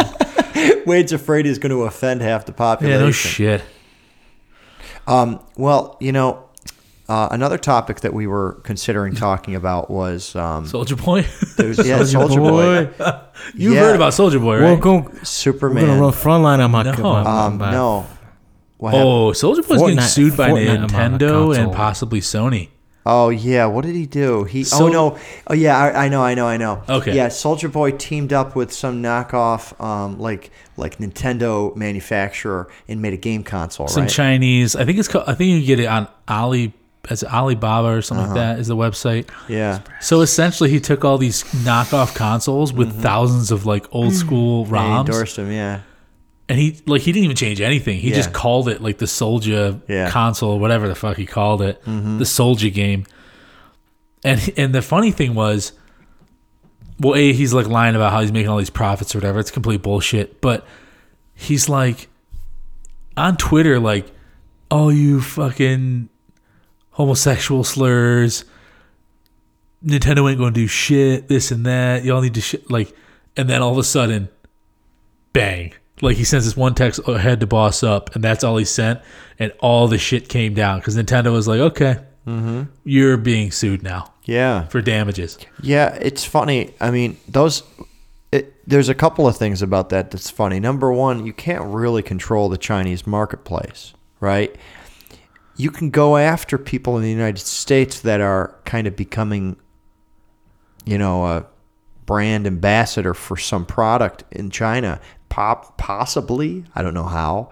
Um, it's a weird. I don't know how that works, like the international sales. But you're here. Well, he was essentially was just drop shipping. He was just Yeah. throwing his name on this shit, and But you can get them right now. I mean, Alibaba didn't stop listing these shitty consoles, and they uh, aren't th- that bad. No, but Soulja Boy's website, SouljaWatch, did. Right, right, right, right, Right. Yeah, but the thing, but the thing is, is that you can still buy them. They're still out there. Um, there's a huge problem where China gets intellectual property, and they sell it at a fraction of the cost. Um, who's the um, I, I heard a great podcast on NPR's How I Built This. Um, that exercise thing that was created by a, uh, I think it was a Navy SEAL, and you like hang it over the back of a door. Like the pull-up bar. Kinda, yeah. It like ha- hangs over the back of a door, but it's like a full body workout. I can't think of the name of it right now, like grip or something. Anyway, um, he created his own brand, and it was this work this th- th- this workout thing. And of course, the selling point was that you could do all these workouts. The only thing that you needed was a door. I do wonder how many doors got ripped off because of this fucking thing. But all you needed was a door, and you could do these workouts.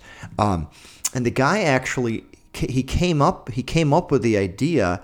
Um, um, I don't know if maybe you can look up the, the name of the product, Gunnar, while I'm talking. Um, but the um, he came up with the idea because he was on like a stakeout and he was stuck inside a building. He wasn't allowed to leave the building because it was like a top secret mission. And as he was in this this building, I think he was in there for like a month for the stakeout, and he he in order to be in tip top shape, they that this they had to find ways to uh, to stay in shape, and he had come up with some contraption. I don't know if he used the belt off of his clothing or if he used a seatbelt out of a car, but he came up with some contraption where he could do a whole like full body workout in a very very like in a single room in a small space. And uh, in order to get the product to sell, he had to do a lot of research and development on it. And um, he did end up getting the product to sell, and it was selling very well. But all it took was for one person in China ordering his product, just cloning it, Right. and then selling it cheaper. Um, you didn't happen to find it, did you, Gunnar? Still looking. the problem that he faced was that even though he had a design patent and whatever on his product, Amazon um, was allowing the sales of the knockoff products. Oh, TRX. TRX, yep. TRX. TRX is the name of the product. Yeah. So it took him a while. I believe he said it cost it cost two million dollars to create the product, and it cost I want to say twenty one million dollars to defend it. Jesus Christ. My numbers might Well, be off. I mean, like that. but it was an, it was like 10 times the cost of creating it it did to defend the product he had to get it out of the amazon stores and the first battle was getting amazon to stop allowing anything but his like people that he said were were really his product from selling under the name trx and at first uh, they were able to get the TRX name off, and he was able to fix that with Amazon. But the problem was, is that people would search for it on TRX, then they'd go to Google and search for the cheap version of TRX. They'd find out the name, then they'd go back to Amazon and they search the cheap one. So Amazon would say people who searched for TRX often also searched for, Yeah. and then the knockoffs knockoffs would come back under the other name, and uh, so you know back to the whole Soulja Boy thing it's very difficult to prevent this from happening. I, he's obviously like shouldn't be doing this. I mean, this is not his intellectual property. Right, but and I think that's kind of the point of it. It's like, dude, you didn't even put any effort into this. You literally just drop shipped a bunch of fucking stuff, threw your name on it, and said, "These, this is my new console." It's like you did any Hustler's research and gotta development. hustle, man. What you what you hating on for? Yeah, but it's like it took zero effort. You're literally you're a fucking idiot. I mean, I don't. Or, do you remember uh, Kamen Technologies, the guys who did the Segway? Um. Well, you, you know the Segway, right? Yeah. All right. So, uh, actually, it was the same company that um was cranking out the hoverboards, the the because the, hoverboards were actually most of the hoverboards that caught on fire were clones from this one. Yeah. I, I remember everybody complaining about the hoverboard clones catching on fire. Well, so um, there was a Chinese company that basically said, "Fuck you guys, we're gonna we're, we're gonna make our own segways regardless." And you know, you talk about that like his twenty, you know, like you're saying, like you're amazed at it, like how much money he spent defending that. Kamen went under and got bought out by the company, the Chinese company that was making knockoffs Sure. of their tech Yeah. because It's crazy. They because just Put, they their their volume out of of sales business, ran put them out of ran- business, and then bought them anyways. It's fucking insane. Yeah, and and that what what the what the the founder of TRX was was trying to explain was he had to charge more because he had the millions of dollars worth of research that had to go into getting this product just right. Once the product was just right, yeah, anybody could clone it because it was just right. It had the right type of material, and I mean, he would these plastic clips were breaking. I mean, you imagine people falling on the floor Oh, using this fucked up pretty good. exercise machine. Yeah, it cost a lot of money to go through the research and development to perfect the product. But then once it's perfected, you can set, you know, somebody in China can send it to a lab, find out exactly the types of plastics it's made out of. Reverse bang. We're, put, we're doing it for thirty bucks at the right. most. Absolutely. Yeah, it's definitely a problem, and it's definitely it definitely sucks. You know, it's but I, I thought it was that Soulja Boy thing. I didn't. uh, That was just like an in- interesting little blurb in both the gaming community and the fucking legal kind of community. Um, but speaking of segways catching on fire, Trace, you saw a documentary on was it Fyre Fest or was it just called Fyre? Both. Yeah, so the app is, of course, everybody's on Netflix and they're seeing it and they're like, oh, should I play that? And uh, yeah, it's a documentary about um, the Fyre Festival, but it was, it, it, the festival was to celebrate the app and the app was called Fyre. And the app was a collaboration between um, this entrepreneur that started a credit card company um, and you know went on to, to bigger and better things. Um, this entrepreneur and uh, and Ja Rule created an app called Fyre, and the app is actually it was it was a, a perfectly legitimate concept. And what Fyre was supposed to do is it was supposed to make it easier to book um, to book musicians for private events. So if you, you know, if you had like, um, if you were rich and you could spend 20, 30, 50,000 on a concert and you wanted Kid Rock to play there, um, you could bid on Kid Rock for a weekend. And if he wanted to, you know, he could fly out and, and put on a concert, a private show for, for you. And maybe, maybe it's a company event. Maybe it's, um, maybe it's a birthday. Uh, Now, you know, maybe it's a wedding. And maybe they didn't go into this many details. It sounds actually like a pretty legitimate and like in, innovative kind Yeah. of invention. Was it like just large scale, or was it like no, like you're like a small little bar in Poughkeepsie, New York, and uh, It- it you're just was- looking for acts. Period. Can you go through a bunch of acts that would be available? The thing is, is the large scale already had ways to contact the musicians because they were already being taken seriously, right? Right. So if you're a venue and you got whether it's 800 seats, 4,000 seats, or 40,000 seats, if you're a venue, you call up, you know the jargon, you know who to call, you know how to talk to the booking agents. The booking agents know that you're a legitimate venue. So even if you're a small venue, right? For the right price they're going to come out. It was really intended for for the um, for the small time uh, things where you, your company your company might have enough money to to get you know one of these bands that was super popular 10 years ago um, not so popular now but still touring your company might have enough money to bring them to your company picnic and that makes your company look super cool. It's not a whole lot of money in the grand scheme of things for your company. So it's like, hey, let's do this. You know, let's bring you know, let's bring one of these bands in. Would this include logistics as well, like this price? Like, like would the small venue? I mean, have to set up, be responsible for setup, Oh, or see, this is this is That- this is where that's- the, this that's is a where the good dick question. sucking. This is where the dick sucking came in. well, that's good. so. Gunnar's Potential talking dick about the concert.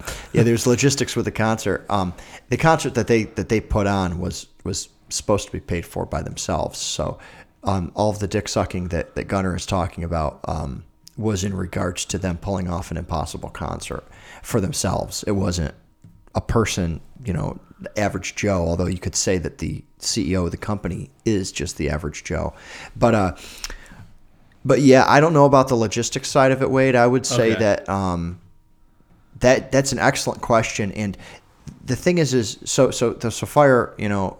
Um, spoiler alert, but you can tell by watching the fucking Netflix preview. If you didn't hear about this two years Yeah. ago or three years ago, whenever it actually happened, yeah, The app actually had to be had, had to die because of all the bad PR that they got from this failed concert. And I mean, it was really bad. Like the what they what they promised and what they pulled off for this concert was really bad. But um, the PR was so bad that they actually that the app couldn't survive. Ja Rule actually went and found another entrepreneur to team with to re, to bring back the app idea because he still believes in the app idea. So those questions can probably be answered like how, how like like when you say logistics, right? It's like it's like how do you set up a stage Yeah. in a freaking backyard, right? Right. Stuff like that, right? like, I would assume that's part of the app. Like there's like a third party to it where it's like you can get this Stage act, crew. Mm-hmm. and then there's also going to be the like the moving company is going to come in here and set the shit up, and the techs and stuff are going to get ready. I heard in this area DJ Jazzy Jeff shows up. Ooh, I hope so. I heard he shows up with all the equipment Dude, and he's the grandmaster I can't DJ. wait to check out his. I can't wait to check out his his SoundCloud page. Jim, Jiminy Cricket. You will be. Uh, oh, I did say Jiminy Cricket Jiminy it. Cricket. Um, you will be. You will be completely underwhelmed when you listen to the song, but I would be happy I to love share being it with you. underwhelmed. Um, But it, it, it, amused our one coworker whose name rhymes with Ryan so Um, much. uh, so, so with this with this concert, um, this is where they sand they kind of sandbag themselves, and this is just so fucking crazy. Um, the executive of this, you know, the, this entrepreneur guy, the, the, the co-founder of of this Fyre company. And maybe maybe it got to his head because he's hanging out with these celebrities, right? Because he's got to he's got to have ways to talk to the booking agents. So at some point in time, he's going to start feeling like a celebrity himself. But he decided to use um, company funds to buy an island, To rent an island or buy an island? to buy one. Because you can do that down down and I know I know a guy who did that in um Panama. It was actually the price actually didn't sound as crazy as I would have expected, but um, he put a million dollars down. It was a ten million dollar island, and he bought it from uh, like the estate of Pablo Escobar. Huh. Okay. and it was one of his islands, and it did have some structures on it, like it had some buildings and stuff. But besides that, it was pretty much just a plain island. And uh, so he bought the island, and he brought a bunch of supermodels there, and he came up with this idea of this Fyre festival, and he said this Fyre festival is going to be the most exclusive concert, and you know, it's like we're going to just charge like these ish- astronomical ticket prices, but you're going to get like a private jet you're going to be able to hang out with these models and it's just going to be like the most exclusive festival ever. I ever. fucking hate it already, but keep going. well, it probably would have been a terrific idea if he sold 100 tickets. Right? Because you could get in a couple of yachts, right? And when I say yacht, I mean because the yacht can provide air conditioning, the yacht can provide a place to go to the bathroom. And if the yacht's big enough, you can actually like have a working crew on the yacht to, you know, actually make food and serve it. You sell 100 tickets or even 500 tickets, you can really pull off this like quote unquote exclusive thing with these high ticket prices. But it's still hard to make money off of it because that shit costs a lot of money. If you ever Yeah. been to a wedding on a boat, Well, frankly, to be honest with you, uh, once it, like I'm like it would have to be uh, ten thousand dollar or how much ticket? I haven't, I haven't, and I haven't told you his Okay, ticket price never mind. yet. Keep going. Sorry. Um, so now that you know a little bit about this island, what would you say the maximum attendance for Fyre Festival should be? This exclusive thing um, on a remote island On a private remote island, jets. how big is the island roughly? Um, let's say let's say the island's one mile. Like a, mi- a a square mile. Sure. Maybe I guess maybe you could fit two to three. Maybe maybe maybe maybe on the top end. I don't know. Comfortably stay. How long is the is the festival? Like a week? Let's say it's three days. Three days? I don't think you could have more than like eight, seven, eight thousand people on that island. It would be fucking scary as far Okay, as. seven eight thousand people physically on the island, right? And that But would be pushing like the. when you mentioned logistics earlier, yeah, how, there aren't enough fucking private jets. I don't even know how you do that. and, and where do they sleep? Yeah, I don't like unless you had buildings already. But Right. then it's like then it's like nothing exclusive or extravagant. You're essentially in fucking dorm rooms. You'd have to be. Right. Yeah. So really, you'd have to be like in the hundreds Oh, you, to well, really yeah. pull this off because Sure. they'd have to be sleeping on a boat because there's no, there is no house. right. There is no. uh, I mean, unless you started a few years in advance and you build build out the hotels, but like you said, it still wouldn't be that exclusive, No. right? He sold ten thousand tickets Wow. in two days, and he sold out. At how much a ticket? They started at four thousand. Okay, that sounds relatively. I don't know, like kind of Kind of profitable. not, not. not- I don't know about profitable because what I'm thinking of, I assume at this Fyre festival you're going to have some big ass name bands, and I would assume that those big ass got- name bands are going to charge a lot of money. He got Blink One Eighty Two and Major Lazer to say yes. really, Yeah, that's not that impressive. That's not. Uh, those those were the headliners. Um, I I don't know. Like I guess if I was going to this festival and those were the headliners, four thousand tickets way too steep. Mm-hmm. Unless there was some other awesome shit going on, like Yeah, he Crazy he said there. food and- yep. So um, part of the package was some fancy food.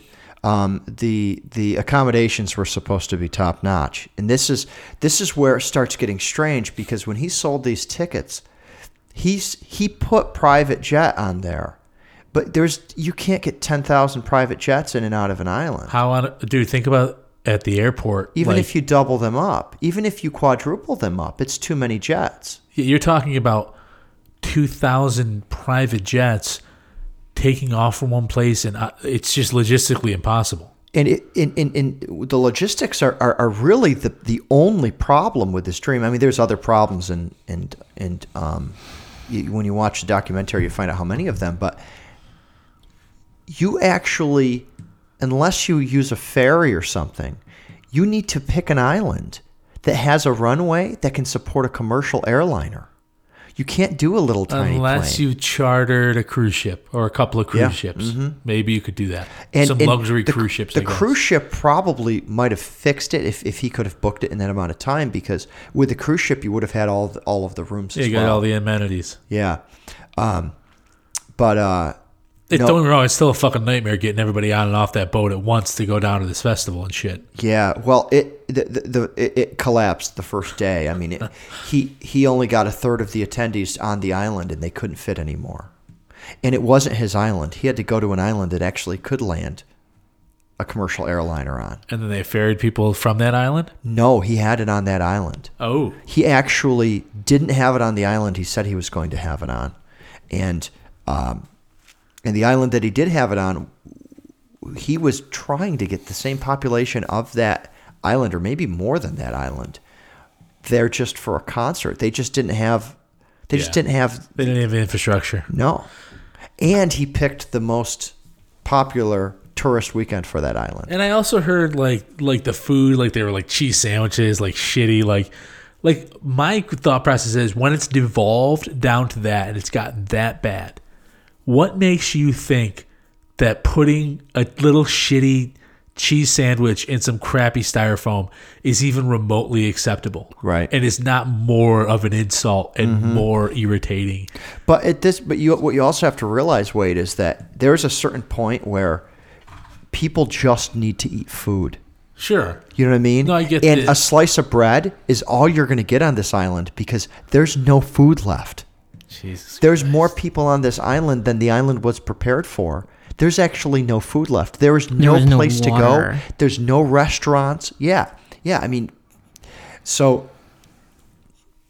that, I mean, I'm kind of spoiling the documentary if people are going to watch it, but there's still plenty to watch. And it's, I'm sure there's plenty it's, of. it's a great documentary. I mean, Gunnar talked about people sucking dick for water. I No, don't know if that- poten- that's poten- not. potentially sucking dick. Oh yeah, yeah, yeah, yeah, yeah. So um, what the quote that he's that he decided to pull out, I think, is um, he likes the phrase of you know this old guy um, talking about sucking dick for water, but um, there was a problem with the with I- the I- imported goods, and there was a like a tariff that had to be paid, like a customs We need you to take one for the team, man. We need you to take one for the team. and the yeah the the owner of the the the entrepreneur of the, the you know the owner of the company calls up his this guy and he's an investor and he's like he's like you know if you're in this with me I need you to take one for the team. I need you to go to the, this customs officer and I need you to suck on his dick.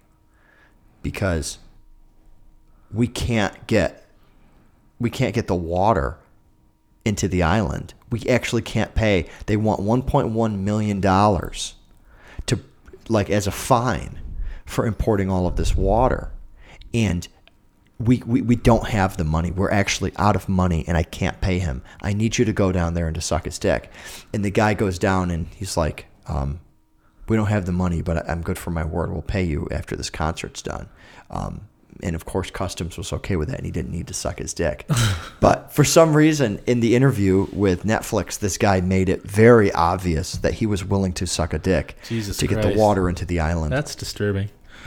yeah. Well, that's it's definitely something e- that even though I kind of know the ins and outs of it now, I'm gonna check it out because it was kind of a nightmare. But I thought what was very funny. And uh, Gunnar's got something for us. here's your dude. Oh Jesus, that was the guy, was the guy that was willing to. s- That's like he looks like a refined like like a professor or something Yeah. yeah man. That's some desperate times, I guess. Um, I, I think like with the Fyrefest, like what I also liked was, and I don't really, maybe I didn't like, but it's kind of like everyone that did get fucked over on that, no one felt that bad for them because it's like you were willing to spend four thousand dollars on this fucking very elite, and exclusive thing. Mm-hmm. Eh, And that that was that's the strangest part about all of this. I mean, these people did get ripped off, yeah, you feel kind of bad for that, but, but most people don't feel that bad for somebody who's who's just perfectly willing to pay an exorbitant price for a mediocre experience. right. Without you clearly didn't do your research, you let these people lie to you, and maybe they were good at lying, but it doesn't really sound like they were. Sound like Yeah. this was like you didn't even think this shit through. Yeah, a lot of a lot of people lost a lot of money off of that. A lot of hearts broken. A lot of rich people's hearts broken.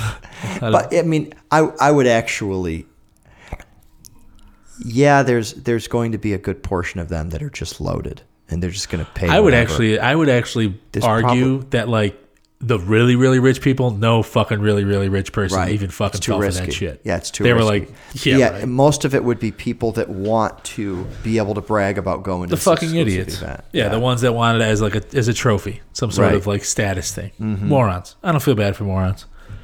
Gunnar, you had we have a little bit of time left, and you had some tech stuff you might want to touch base on. I just well, it, so it, it's funny because now we're kind of like in this period. We we effectively so yeah. Let, let, let, let's let's frame this a little bit. So CES just happened. AMD started, pro, you know, AMD Computer- uh, consumer, Consumer electronic Electronics Show. show. Yes, Okay, and that So takes A- place last weekend, right? yeah, Where? uh, Las Vegas. Okay, perfect. Sorry. So AMD got to have the show keynote, which is like super rare, all that stuff. But yeah, they and they talked about they talked mad shit about all their upcoming stuff, and it's just funny because effectively we had the last major like change was I you'd say like when did Ivy Bridge come out? Like 2007, 2008? I don't know. Sandy Bridge, somewhere around there. I'm not sure. We, but yeah, effectively we've had we've been kind of you know like the video card the video card industry has been you know like at least on the GPU side we've been sitting on our laurels for probably the last five years. You know, like there's nothing there's nothing new there. No innovation going on with not the any- not- architecture well, of yeah, because you know AMD. AMD couldn't bring anything. AMD couldn't bring anything really worth fighting. Like so, their their their big their big number, like uh, you know as they come out, like because they just they the, part of the CES, which is weird in and of itself. They announced a successor to their big the big card that they had there. They lose money on every single one. on every card that they produce. Yes, like no, I mean like literally, literally, there is it is impossible to make money on their flagship product, and Sounds like the Fyre app. Take it back. well, no, it's just that maybe that's a tech thing in general, but um, you know, it- so um, it's just so I was uh, I was reading an article today, and it was um one of the one of the ideas one of the one of the predicates that they were discussing was that in a modern consumer capitalist economy, you never get AI. And the reason you never get AI is because it's always it's almost always cheaper to pay some fucking retiree to do a mechanical Turk kind of answer to pretend to be the machine, you know, pretend to be this abstract that you know, like it, it's cheaper to pay meat bots to fill in the role of doing an, an AI style ag- algorithm task. You know, like you might have something like Mechanical Turk, and uh, it got me thinking because it's it's we you know it's not entirely an unwarranted consideration because we saw what happened when there was no like actual like technology did not improve for technology's sake. Like intel intel intel you can you can go after what like intel has not made any meaningful improvements on their products for the last like eight nine years Well, and let's let's be let's peel this back a little bit. Um, for those that are not like build your own computer type of DIY DIY people, um, let's rip back the veil, dude. It seems like every fucking month there's a new chipset or a new card coming out that's better, bigger, and better than the other one. It's a shitty market to be in, and these companies dictate that that happens. Like they continually try to outdo each other, and you're just essentially watering down the products that come out. So, so and actually, so in where where this where this goes in particular, um, so I've been working on uh, a certain science slash or computer science slash engineering arts and crafts project, Okay.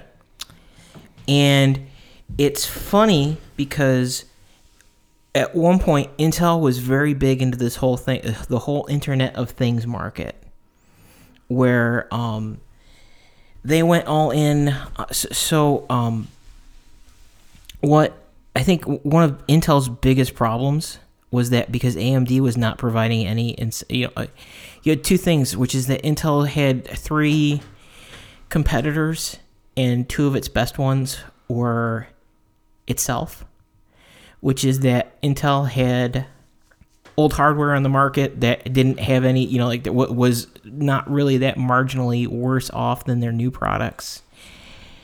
And when they were going after this Internet of Things slash low power device thing, like they were trying deliberately, you know, like the, the, the, there was a separate division. So they would build these devices, and then like the other half of the company that does like the high margin stuff, like the server and desktop and laptop portion of it, would tell them to eat shit and like start like taking things out. And why why I say this is that like, um, they had this uh, whole series of products for um like crazy automation stuff. Um, I ended up buying a bunch of uh, these uh, like Atom system on module computers called Joules. Okay. So it's like four gigabyte, you know, four gigabytes of memory, four core processor, like one point something gig, or you know, but it's a desktop Like it's you know it's even like because they have the compute sticks and stuff like this, but it's it's it's even better than a compute stick because it can like it has all the stuff hanging off of it. Okay. So you ha- you can like have multi- you can have a hard drive, you can have a 4K display, a camera, everything else. And it's just funny because they were kind of pitching it as this competitor to the you know like people didn't know what to do with it at the time it came out because it was like something the size of a Raspberry Pi, but it was like 400 bucks a pop. And it was significantly more powerful. Well, yes, and the, well, and the thing is, is that like the the the, the deal with it was is that it was More capable because of the architecture is compatible with s- software that's been written for well, the it's, last it's, it's it's running Ubuntu. I mean, like it's it's it, it's 30, it's, 40 it's, years. Gotcha. It's it's something the size. It's because like you know the compute sticks. I mean, like people think like a, a compute stick is like the size of an iPhone, like about the length of an iPhone. Okay.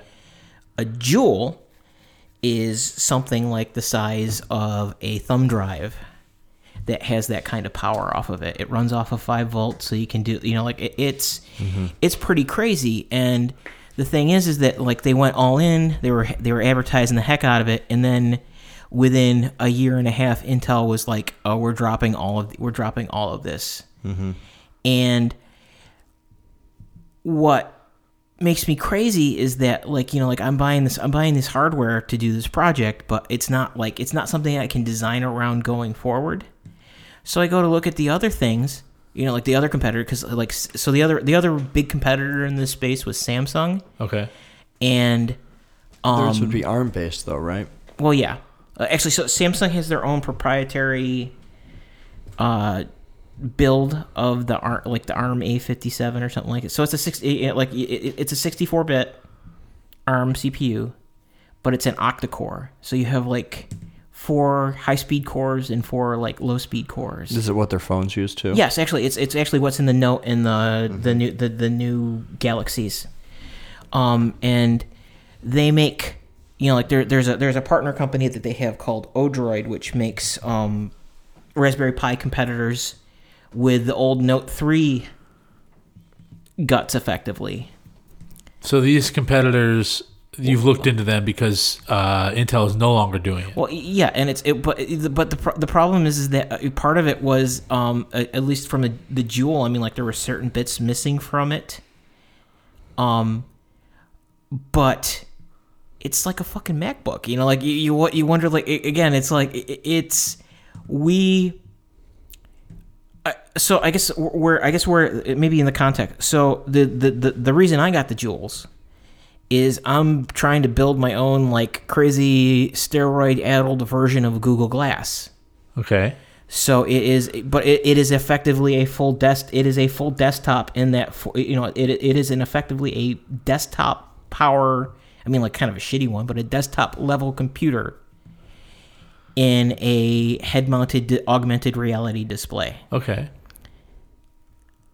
nobody makes anything in this in in in this in this space at this point. Like Samsung's end of lifing all of their Internet of Things modules that could even remotely compare to it, and even them, they're they're like shitty because they only have a gigabyte of memory. Like they're, it's just it's how do you how do you go backwards No. from a thing that's obsolete? Now, I don't want to sound uh, rude when I come off with this question, but when you started talking, you were talking about CES and AMD. Well, and, and, it's it's because where where it was is that so Intel has all of a sudden um, rapidly changed how their product plans are coming out the last year, and part of it was C, part of this A, the CES thing with AMD is kind of this crescendo of AMD was in serious trouble, didn't have anything, didn't have any compelling products worth buying, and all of a sudden, everything they make is a compelling product. So And- they and- made some announcements that you're excited about. Is that what you're kind of saying? Well, yes, because it, it, it's it's funny because like it, uh, where where I guess where this goes is that um, A- AMD has it's not this it's not the same size factor, but AMD is actually shipping a Ryzen like CPU integrated graphics core mm-hmm. in this space as well. But it, it it's like you can li- you know like you talk about the the, the future or something like it, it- there is. I guess where I'm going is that we are at a point where we actually should have had like usable wear like uh, we should have had usable wearable technology. I You don't like know. that I mean- no, I mean I, I- I'm I'm I'm being completely. You really honest. think like I, I'm not, I wish that was the case, but if it's not profitable, it's not going to happen. Is that the point you're making? Well, it's not. It's not It's even like profits are kind of stunting the the the growth of what technology could be. Well, i i- again, it, it's the problem. It's the problem when you have market forces and you only have two two actual players in the same market, but that the one of the one of those players is so big that they actually internally compete with each other. It's like why GM. It's like why GM fucked itself so up so much in the '70s was that each of the divisions was working against each other. Well, let's like face it, and like you use the word, and I guess use the word capitalistic. I don't feel like anything that we are experiencing currently is truly capitalism because there is too much market saturation. Like there, are, it's too much Coca Cola's, too much Pepsi's, not enough Trace's Soda Company, not enough Gunnar's Ice Cream Company. I think that's you don't have a fucking chance, Trace, of ever making a soda company. And Gunnar, you don't really have a chance of have, making a successful ice cream company. And the reason for that is because Coke and you- Pepsi you- already are too big of machines, and they're not going to allow you into this space. You, you don't know that. Maybe I come up with a highly addictive chemical that, that's only proprietarily prepared Listen, by me. if you can fucking beat Ben and Jerry's, by all means, I, I urge you to. But I'll- even if you could, I'll make an ice cream worth you sucking my dick for. How about that? How about sounds that? good. Dick, dick suck, dick suck. I'm sure with that marketing campaign, it'll do very well, Gunnar. But I think like a lot of people bang on capitalism, and it's like you're you're not experiencing capitalism. True capitalism is a f- completely fair market where anyone can, with the proper effort and, and research, make a product and make a go at it. There's way too much market saturation right now, and how you there's been a lot less, significantly less antitrust uh, cases against major corporations in the past 20, 30 years. And until this is why you sometimes need government to step in and regulate shit. It's not to it's not to take away the, the freedoms of people, it's to help preserve capitalism, which capitalism in its base form, I think can be a positive thing. I think it's ultimately a great thing. But right now, what what we're being sold is, oh, we live in a capitalistic society. No, we fucking don't. There's market saturation is the natural enemy to cap to true capitalism. You, you, you, you, may want to phrase that from a from a chronological standpoint. We, we live it. We live it. We live in end stage capitalism. I I don't know. I wouldn't like I said. I wouldn't call it we late, live in late, today late, capitalism. late, late stage, but you know, because the thing is, is that it, it it's it's cell, you know cellular automata like chaos aggregators like you know eventually eventually somebody has to win Right, you're You right. know, and- and maybe it's maybe it's just like this is the end of the cycle of capitalism. yeah so Maybe you know, that's it. i mean like, you know so it, and it's either star it's either star trek utopian future slash weird fascist overtones that people don't talk about or we pay old people to pretend to be mechanical turks because AI, AI AI AI is a is a uh, AI is a big term investment and it's always cheaper just to pay people to pretend to answer the you know pretend to answer the question. I think for for a lot of things, um, especially complex products, products that require, um, you know, tens, twenties of years of engineering, it's difficult to have competition. Sure. We're actually, I think we're kind of lucky that there is, like Intel has, it has actually a competitor. Right. I think we're lucky from a consumer perspective because the chances of two processor manufacturers that are compatible with each other, um, and you actually have an option when you buy a PC, is kind of nice.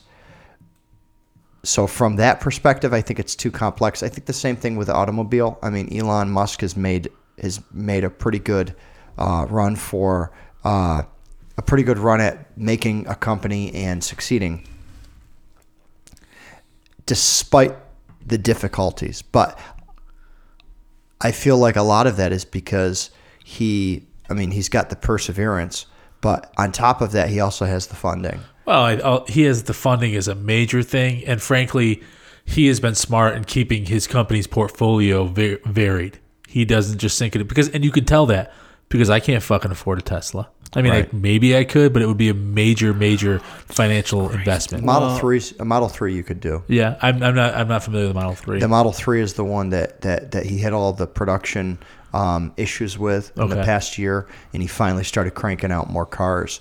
Um, the Model Three actually, if you um, when you're in the throughway, look for a Tesla that doesn't look like a Tesla. Okay. and you, you can tell because it looks like there's a looks looks like there's an iPad glued to the center of the dashboard, um, that, and you'll know because you're not allowed to have a laptop in the middle of the dashboard. Um, but the Model Three, I believe, their their entry level it's still high, but their entry level is under forty thousand dollars. Forty six thousand. Is the is the entry? Tesla Model Three MSRP. Well, he promised he'd be offering them for thirty five, so that might be the mid range. Yeah, maybe. Yeah, something to look up. But either way, Yeah, it's something to research it- it- it's an expensive small car, but it's it's closer to the price range that somebody like you or I would be able to jump Right. into. Um, So you build your own. so, like when it comes to capitalism, I think that there's some things like that have required so many years of engineering that it's it's difficult for there to be competition. But I think that there's some signs that capitalism kind of still has um, still has some potential in the United States. One of them is something like Facebook Marketplace. Now, I know we promised to never talk about Facebook on the podcast because it just gets super um, negative, but um, Facebook Marketplace has kind of replaced Craigslist. sure. And with Facebook Marketplace, you can actually make and sell something um, without a whole lot of like paying advertisers and getting inside some type of distribution uh, medium. And it doesn't mean that you can sell ice cream on there. Right. I don't know anybody that would buy ice cream off of Facebook You Marketplace. can't sell beer off there either. You can. Those are just examples, right? But Etsy, on the other hand, somebody might buy ice cream off of Etsy, right? They might have some fancy type of ice cream that they want to buy or sell on Arti- Etsy. artisanal ice cream. Artisanal ice cream, yeah. So when I see like stuff like Etsy, um, I think it's pretty cool, and I think that you know capitalism might still be around and it still might be available. But yeah, there is some services that are so difficult to create or products that are so difficult to create that it's almost impossible to have competition. Competition can't just rise up. I but I and I think for the most part, um, there are a lot of industries that are like that. But I don't think consumables is one of them. But it is Right. Right, right, right, right. like Like baby powder. like yeah, beer. Like Yeah. you know what I mean. Yeah. It, beer is actually the one of the industries that's trending back towards Yeah. a, a more uh, consumer friendly industry. I mean, uh, just 10 years ago, domestics a- accounted for like, I forget the statistic when we were selling beer. I wanted to say they, you know, fif- 10, 15 years ago, domestics accounted for like 85 to 90% of the beer. And now it only counts for like 60, 55 to 6, or not 55, but like 60, 65%. Craft beer, i.e., local beer, is Yeah. gaining in popularity. Yeah. So, Yeah, know, it's- that's encouraging, I think. Yeah, I think I think that that's um, that's a step in the right direction. Um, but there's other consumables that really take you turning something upside down and on its head. Um, do you remember when Method uh, uh, hand uh, or uh, hand soap, dish soap, um, and like counter cleaner? Do you remember when Method was brand spanking new? I don't. They're like the clear bottles. Their hand Uh, soap is like it's like a um, it's like the cliche. It's like a teardrop shape for their Yes. hand soap. But uh, you know, I mean, the the founder, I believe he actually drank drank his own soap on the air to, like prove it to was prove that's so, organic. and safe it's- and Yeah, organic. it's safe. Okay. Um, you know, stuff like that. When I see stuff like that happen, but a lot of the times it still ends up getting bought out by the major. well, it's going to. You don't like, Yeah. and frankly, it's not like you, I, or Gunnar. If we created something, and, and I mean, Trace, you're probably closest closer than Gunnar and I, but like, fuck it, this podcast. If a fucking major label wanted to offer us fucking money that would set us and our families up for life, like how the fuck can you not jump at that opportunity? You know what Yeah. I mean? Yeah. But here's the here's the question you always have to ask: Why the fuck do you want to give me all that money? What am I fucking missing here? Because Mm-hmm. if you want to offer me all that money, it must be worth significantly more. Yeah. Yeah, I mean it's it's kind of a, a toss up. The, with a podcast like form of entertainment, I wouldn't feel as guilty about it. But like you know, with my own company, um, I sell software, and the software that I sell, I sell directly to the people that buy it.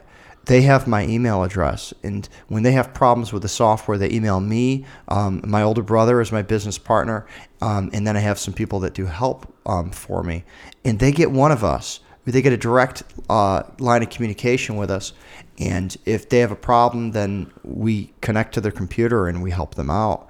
And that's a personal connection that each one of our clients gets. And even though we have hundreds and hundreds and hundreds of clients around the world, and each client might have five, ten, a hundred different employees that could talk to us, they do get that connection. The moment that we sell out to a big software company like Microsoft or Oracle or Google or whoever, that personal connection is lost. Sure. And it would break my heart to do that. And it would be a very difficult decision to make. In that case, when you're like, you know, why would they buy it? What's what's it worth? Well, in that case, there's books that show how much it's worth. Sure. Right. You can look at how much we've made in the last five years and be like, okay, well, there's the price tag. Right. Right. We, we believe if, if you keep you keep selling, you know, this growth for the next five years, that your company's worth this much. Or they look at the potential. We may have you know, we may have three, four, five, six hundred clients around the world, but we might only be getting a quarter of the amount of money that we could be. Uh, they might be able to turn, you know, turn our licensing around. And they might, they would probably, with a large corporation, it's all about networking. They could get you the hundreds you have now could turn into thousands of customers. Sure. Yeah. Sure. So, so like in that case, like I would actually, I would actually have to stop and say, you know, do I let go of my baby, and you know, watch somebody else raise it? To feed your own babies. I actually, I wanted, right. I actually wanted to ask you about this because did you see what went down with uh, MongoDB? No. So You're talking about Amazon? yes, mm-hmm. are, are, are like are you cursorily familiar with that whole license change? No. Weird. Um, so uh, what MongoDB is is anybody that needs to store data, like enterprise data, like big company data, they got to pick a database. Amazon has, from what I understand, it is a, it is a they snagged an open source database project, kind of rewrote portions of it, right? Well, so And uh, they uh, sell it under the MongoDB name, right? Well, uh, so so Mongo is actually its own its, its own distribution. So what Amazon was doing Mm-hmm. was uh, because of the way that they were running it in an AWS instance, they were kind of circumventing Mongo's oh, so Mon- you're saying Mongo was a standalone project? Yes. Okay. and It's not based off of one of the major databases? no. Okay. The Maria, Maria, MariaDB is the fork of Right. MySQL. Right, right, right. Okay. So, they got Mongo and they're they're somehow bypassing some because uh, licensing? Yes. So a, uh, because of the way that AWS was instantiating it as a cloud instance, they weren't paying. The, the gist was is that Amazon brought all their support. So like you know like Red Hat does Red Hat support. So if you want to you want you actually want support for their, your server OS, you get a support contract through them. Although Oracle did that where they were like they did the fork for secure linux or something or like their their was it oracle secure linux or something anyways um they kind of did it as an fu where they were doing they, they would offer red hat support instead of red hat themselves just to kind of be be the way oracle is but um mongo changed its license retroactively to not allow you to do cloud deployments like Amazon was doing. So Amazon's solution was they took a fork of it from a previous version Oh, sure. and Yeah, I'm actually looking it up right now. Um, yeah, so they picked a stricter license. Um, software licensing.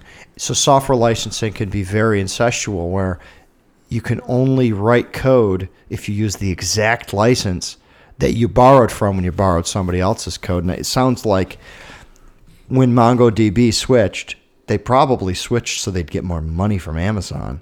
Yeah. And Amazon gave them the big fuck you. And Amazon said, you know what? I'll just go get the version that we had before you changed it because I'm allowed to, because that's what the license was. And they said, well, you know, now we'll have our own fork. What did they call their fork? Do they got a name?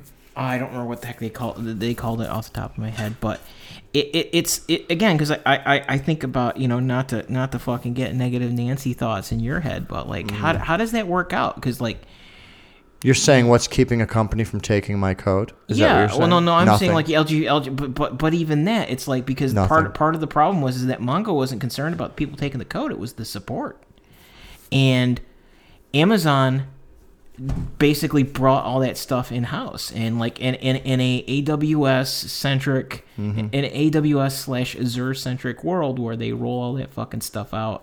Yeah, no, like there's nothing. There's nothing did- how do preventing. you- There's nothing preventing. Um, most open source projects suffer this. There's nothing preventing a company from taking the code and running with it. Um, and this is where you know I watch Shark Tank, and you realize when you watch Shark Tank, sometimes the the money in a company is not in the product, but it's actually in the people. And you can watch the sharks kind of focus more on the people, and they're like, you know what, your product, I, your product's, you know, is going to make money, whatever. That, but that's not what's getting me excited. What's getting me excited is these people. And um, in the case of of our product, I think it's a similar scenario where you talk about support. Um, and, and you know we ha- and we'll have to do an episode about about my software at some point, so I can get into it more fine fine grained. But the knowledge that we have, we're in a very niche corner of the market, and we deal with a lot of proprietary stuff. And proprietary knowledge is worth money. So even if even if a, a big software company came came along and they just they just took our code, if they wanted to sell it as a service, me and the people that have been working with me on this product for the last five years would have the best portfolio for pitching for that job. The chances of them not just buying us out is pretty slim because we're cheap. We're not going to cost. We're not going to cost all that much. Put the experts on the on your own payroll rather than fucking hiring other people to try and figure out what you just did for the past five years, right. and run into the walls that you you've already ran through. That's that's right. And and although their experts might be able to figure out the hurdles that are coming down the road, um, we have more experience doing that. So there's a good chance that they're going to hit stumbling blocks without us, and they're going to end up coming back, crawling back to us anyway, and saying, you know what, we we stole your code, but now we're coming back. Um, the other thing that's interesting too about these open source things is that they're actually legally uh, obligated to give us their changes. And that's what's interesting. They have to actually republish all of the code that they took and the code that they changed. And um, with the MongoDB, they actually have to do that. So uh, the the trouble is is that now MongoDB, like with the Amazon and the database thing, MongoDB actually can't take their code back because they don't have permission to relicense it. So it starts to get weird. Yeah. It's kind of like two musicians writing a song together and then they both decide to get that song and write new songs based on that original work. They can't really cherry pick from the new songs, but they'll always have the ability to cherry pick from the old songs. The John Fogerty CCR thing. You sound too much like Creedence. Yes, you sound like too much. Is, like, is he the one that was sued for, for his own music? yes. He, a his own funny music story. sounded He- too much like CCR Creedence broke up. Clearwater. and then they sued him because his new stuff sounded too much like CCR, and they tried to sue him for intellectual property. And it's kind of like, yeah, it sounds like CCR because I'm the fucking old lead singer of CCR. That's why it sounds like no, it because what, it's what, me. What, what was even crazier was that um he pulled Prince. So all of the almost all of the Creedence Clearwater revival albums are all him, and he had a touring band that went out and. That or that that and the the rights agency were the ones that went after him because those guys didn't actually write or play on those recordings. Like they had to learn how to play those songs after the fact. There's a um, uh, and this this will be the last thing, and then we'll go because we're running way over on time. Yep. Uh, there is a YouTube that channel that I want you guys to check out. It's called Todd in the Shadows. Mm-hmm. He's a guy that's a little bit younger than us, but not much. But he he covers like One Hit Wonderland is one of his series. But there's one called Trainwreckords, and it's about like just records that just went terribly wrong. And CCR's last record is on there, and it go he goes into some of the stuff that all the all the band members have, where like, you know, they all wanted to start to sing on the records and stuff like that, and it was pretty fucking silly when you have John Fogerty, one of the, I mean, most recognizable frontmen of all time. but- but- you want the fucking bass player to go sing a song, and Fogerty was kind of like, okay, you guys go ahead and do your shit. I'm singing what, what I signed up to sing, and then I'm fucking out of here. But that being said, check out Todd in the Shadows. Um, eh, maybe we can link him in, in the link if we if we find it. If not, he it's not a he's not a massive channel. But he's I like his shit. His his stuff's pretty good. He, he has he does a lot of research Are you and a lot of there's a lot of interesting stories that come out of it. It reminds me a little bit of pop up video or behind the music, but in like a matter of like seven or eight minutes, not like Sure. Are thirty. you, are you gonna Sure. jump and run? What's that? Are you gonna jump and run? Yes. So with that, I'm going to bid all of our listeners adieu. Thank you for listening, and we will see you next time. Do you love me too? DJ Quasi Cross, this is the remix. DJ, DJ, DJ, DJ, DJ, DJ, DJ,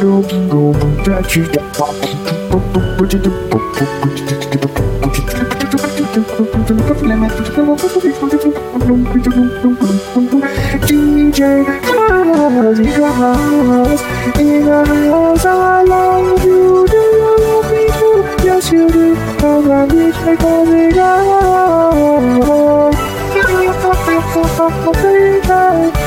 DJ, DJ, DJ, DJ, DJ, DJ,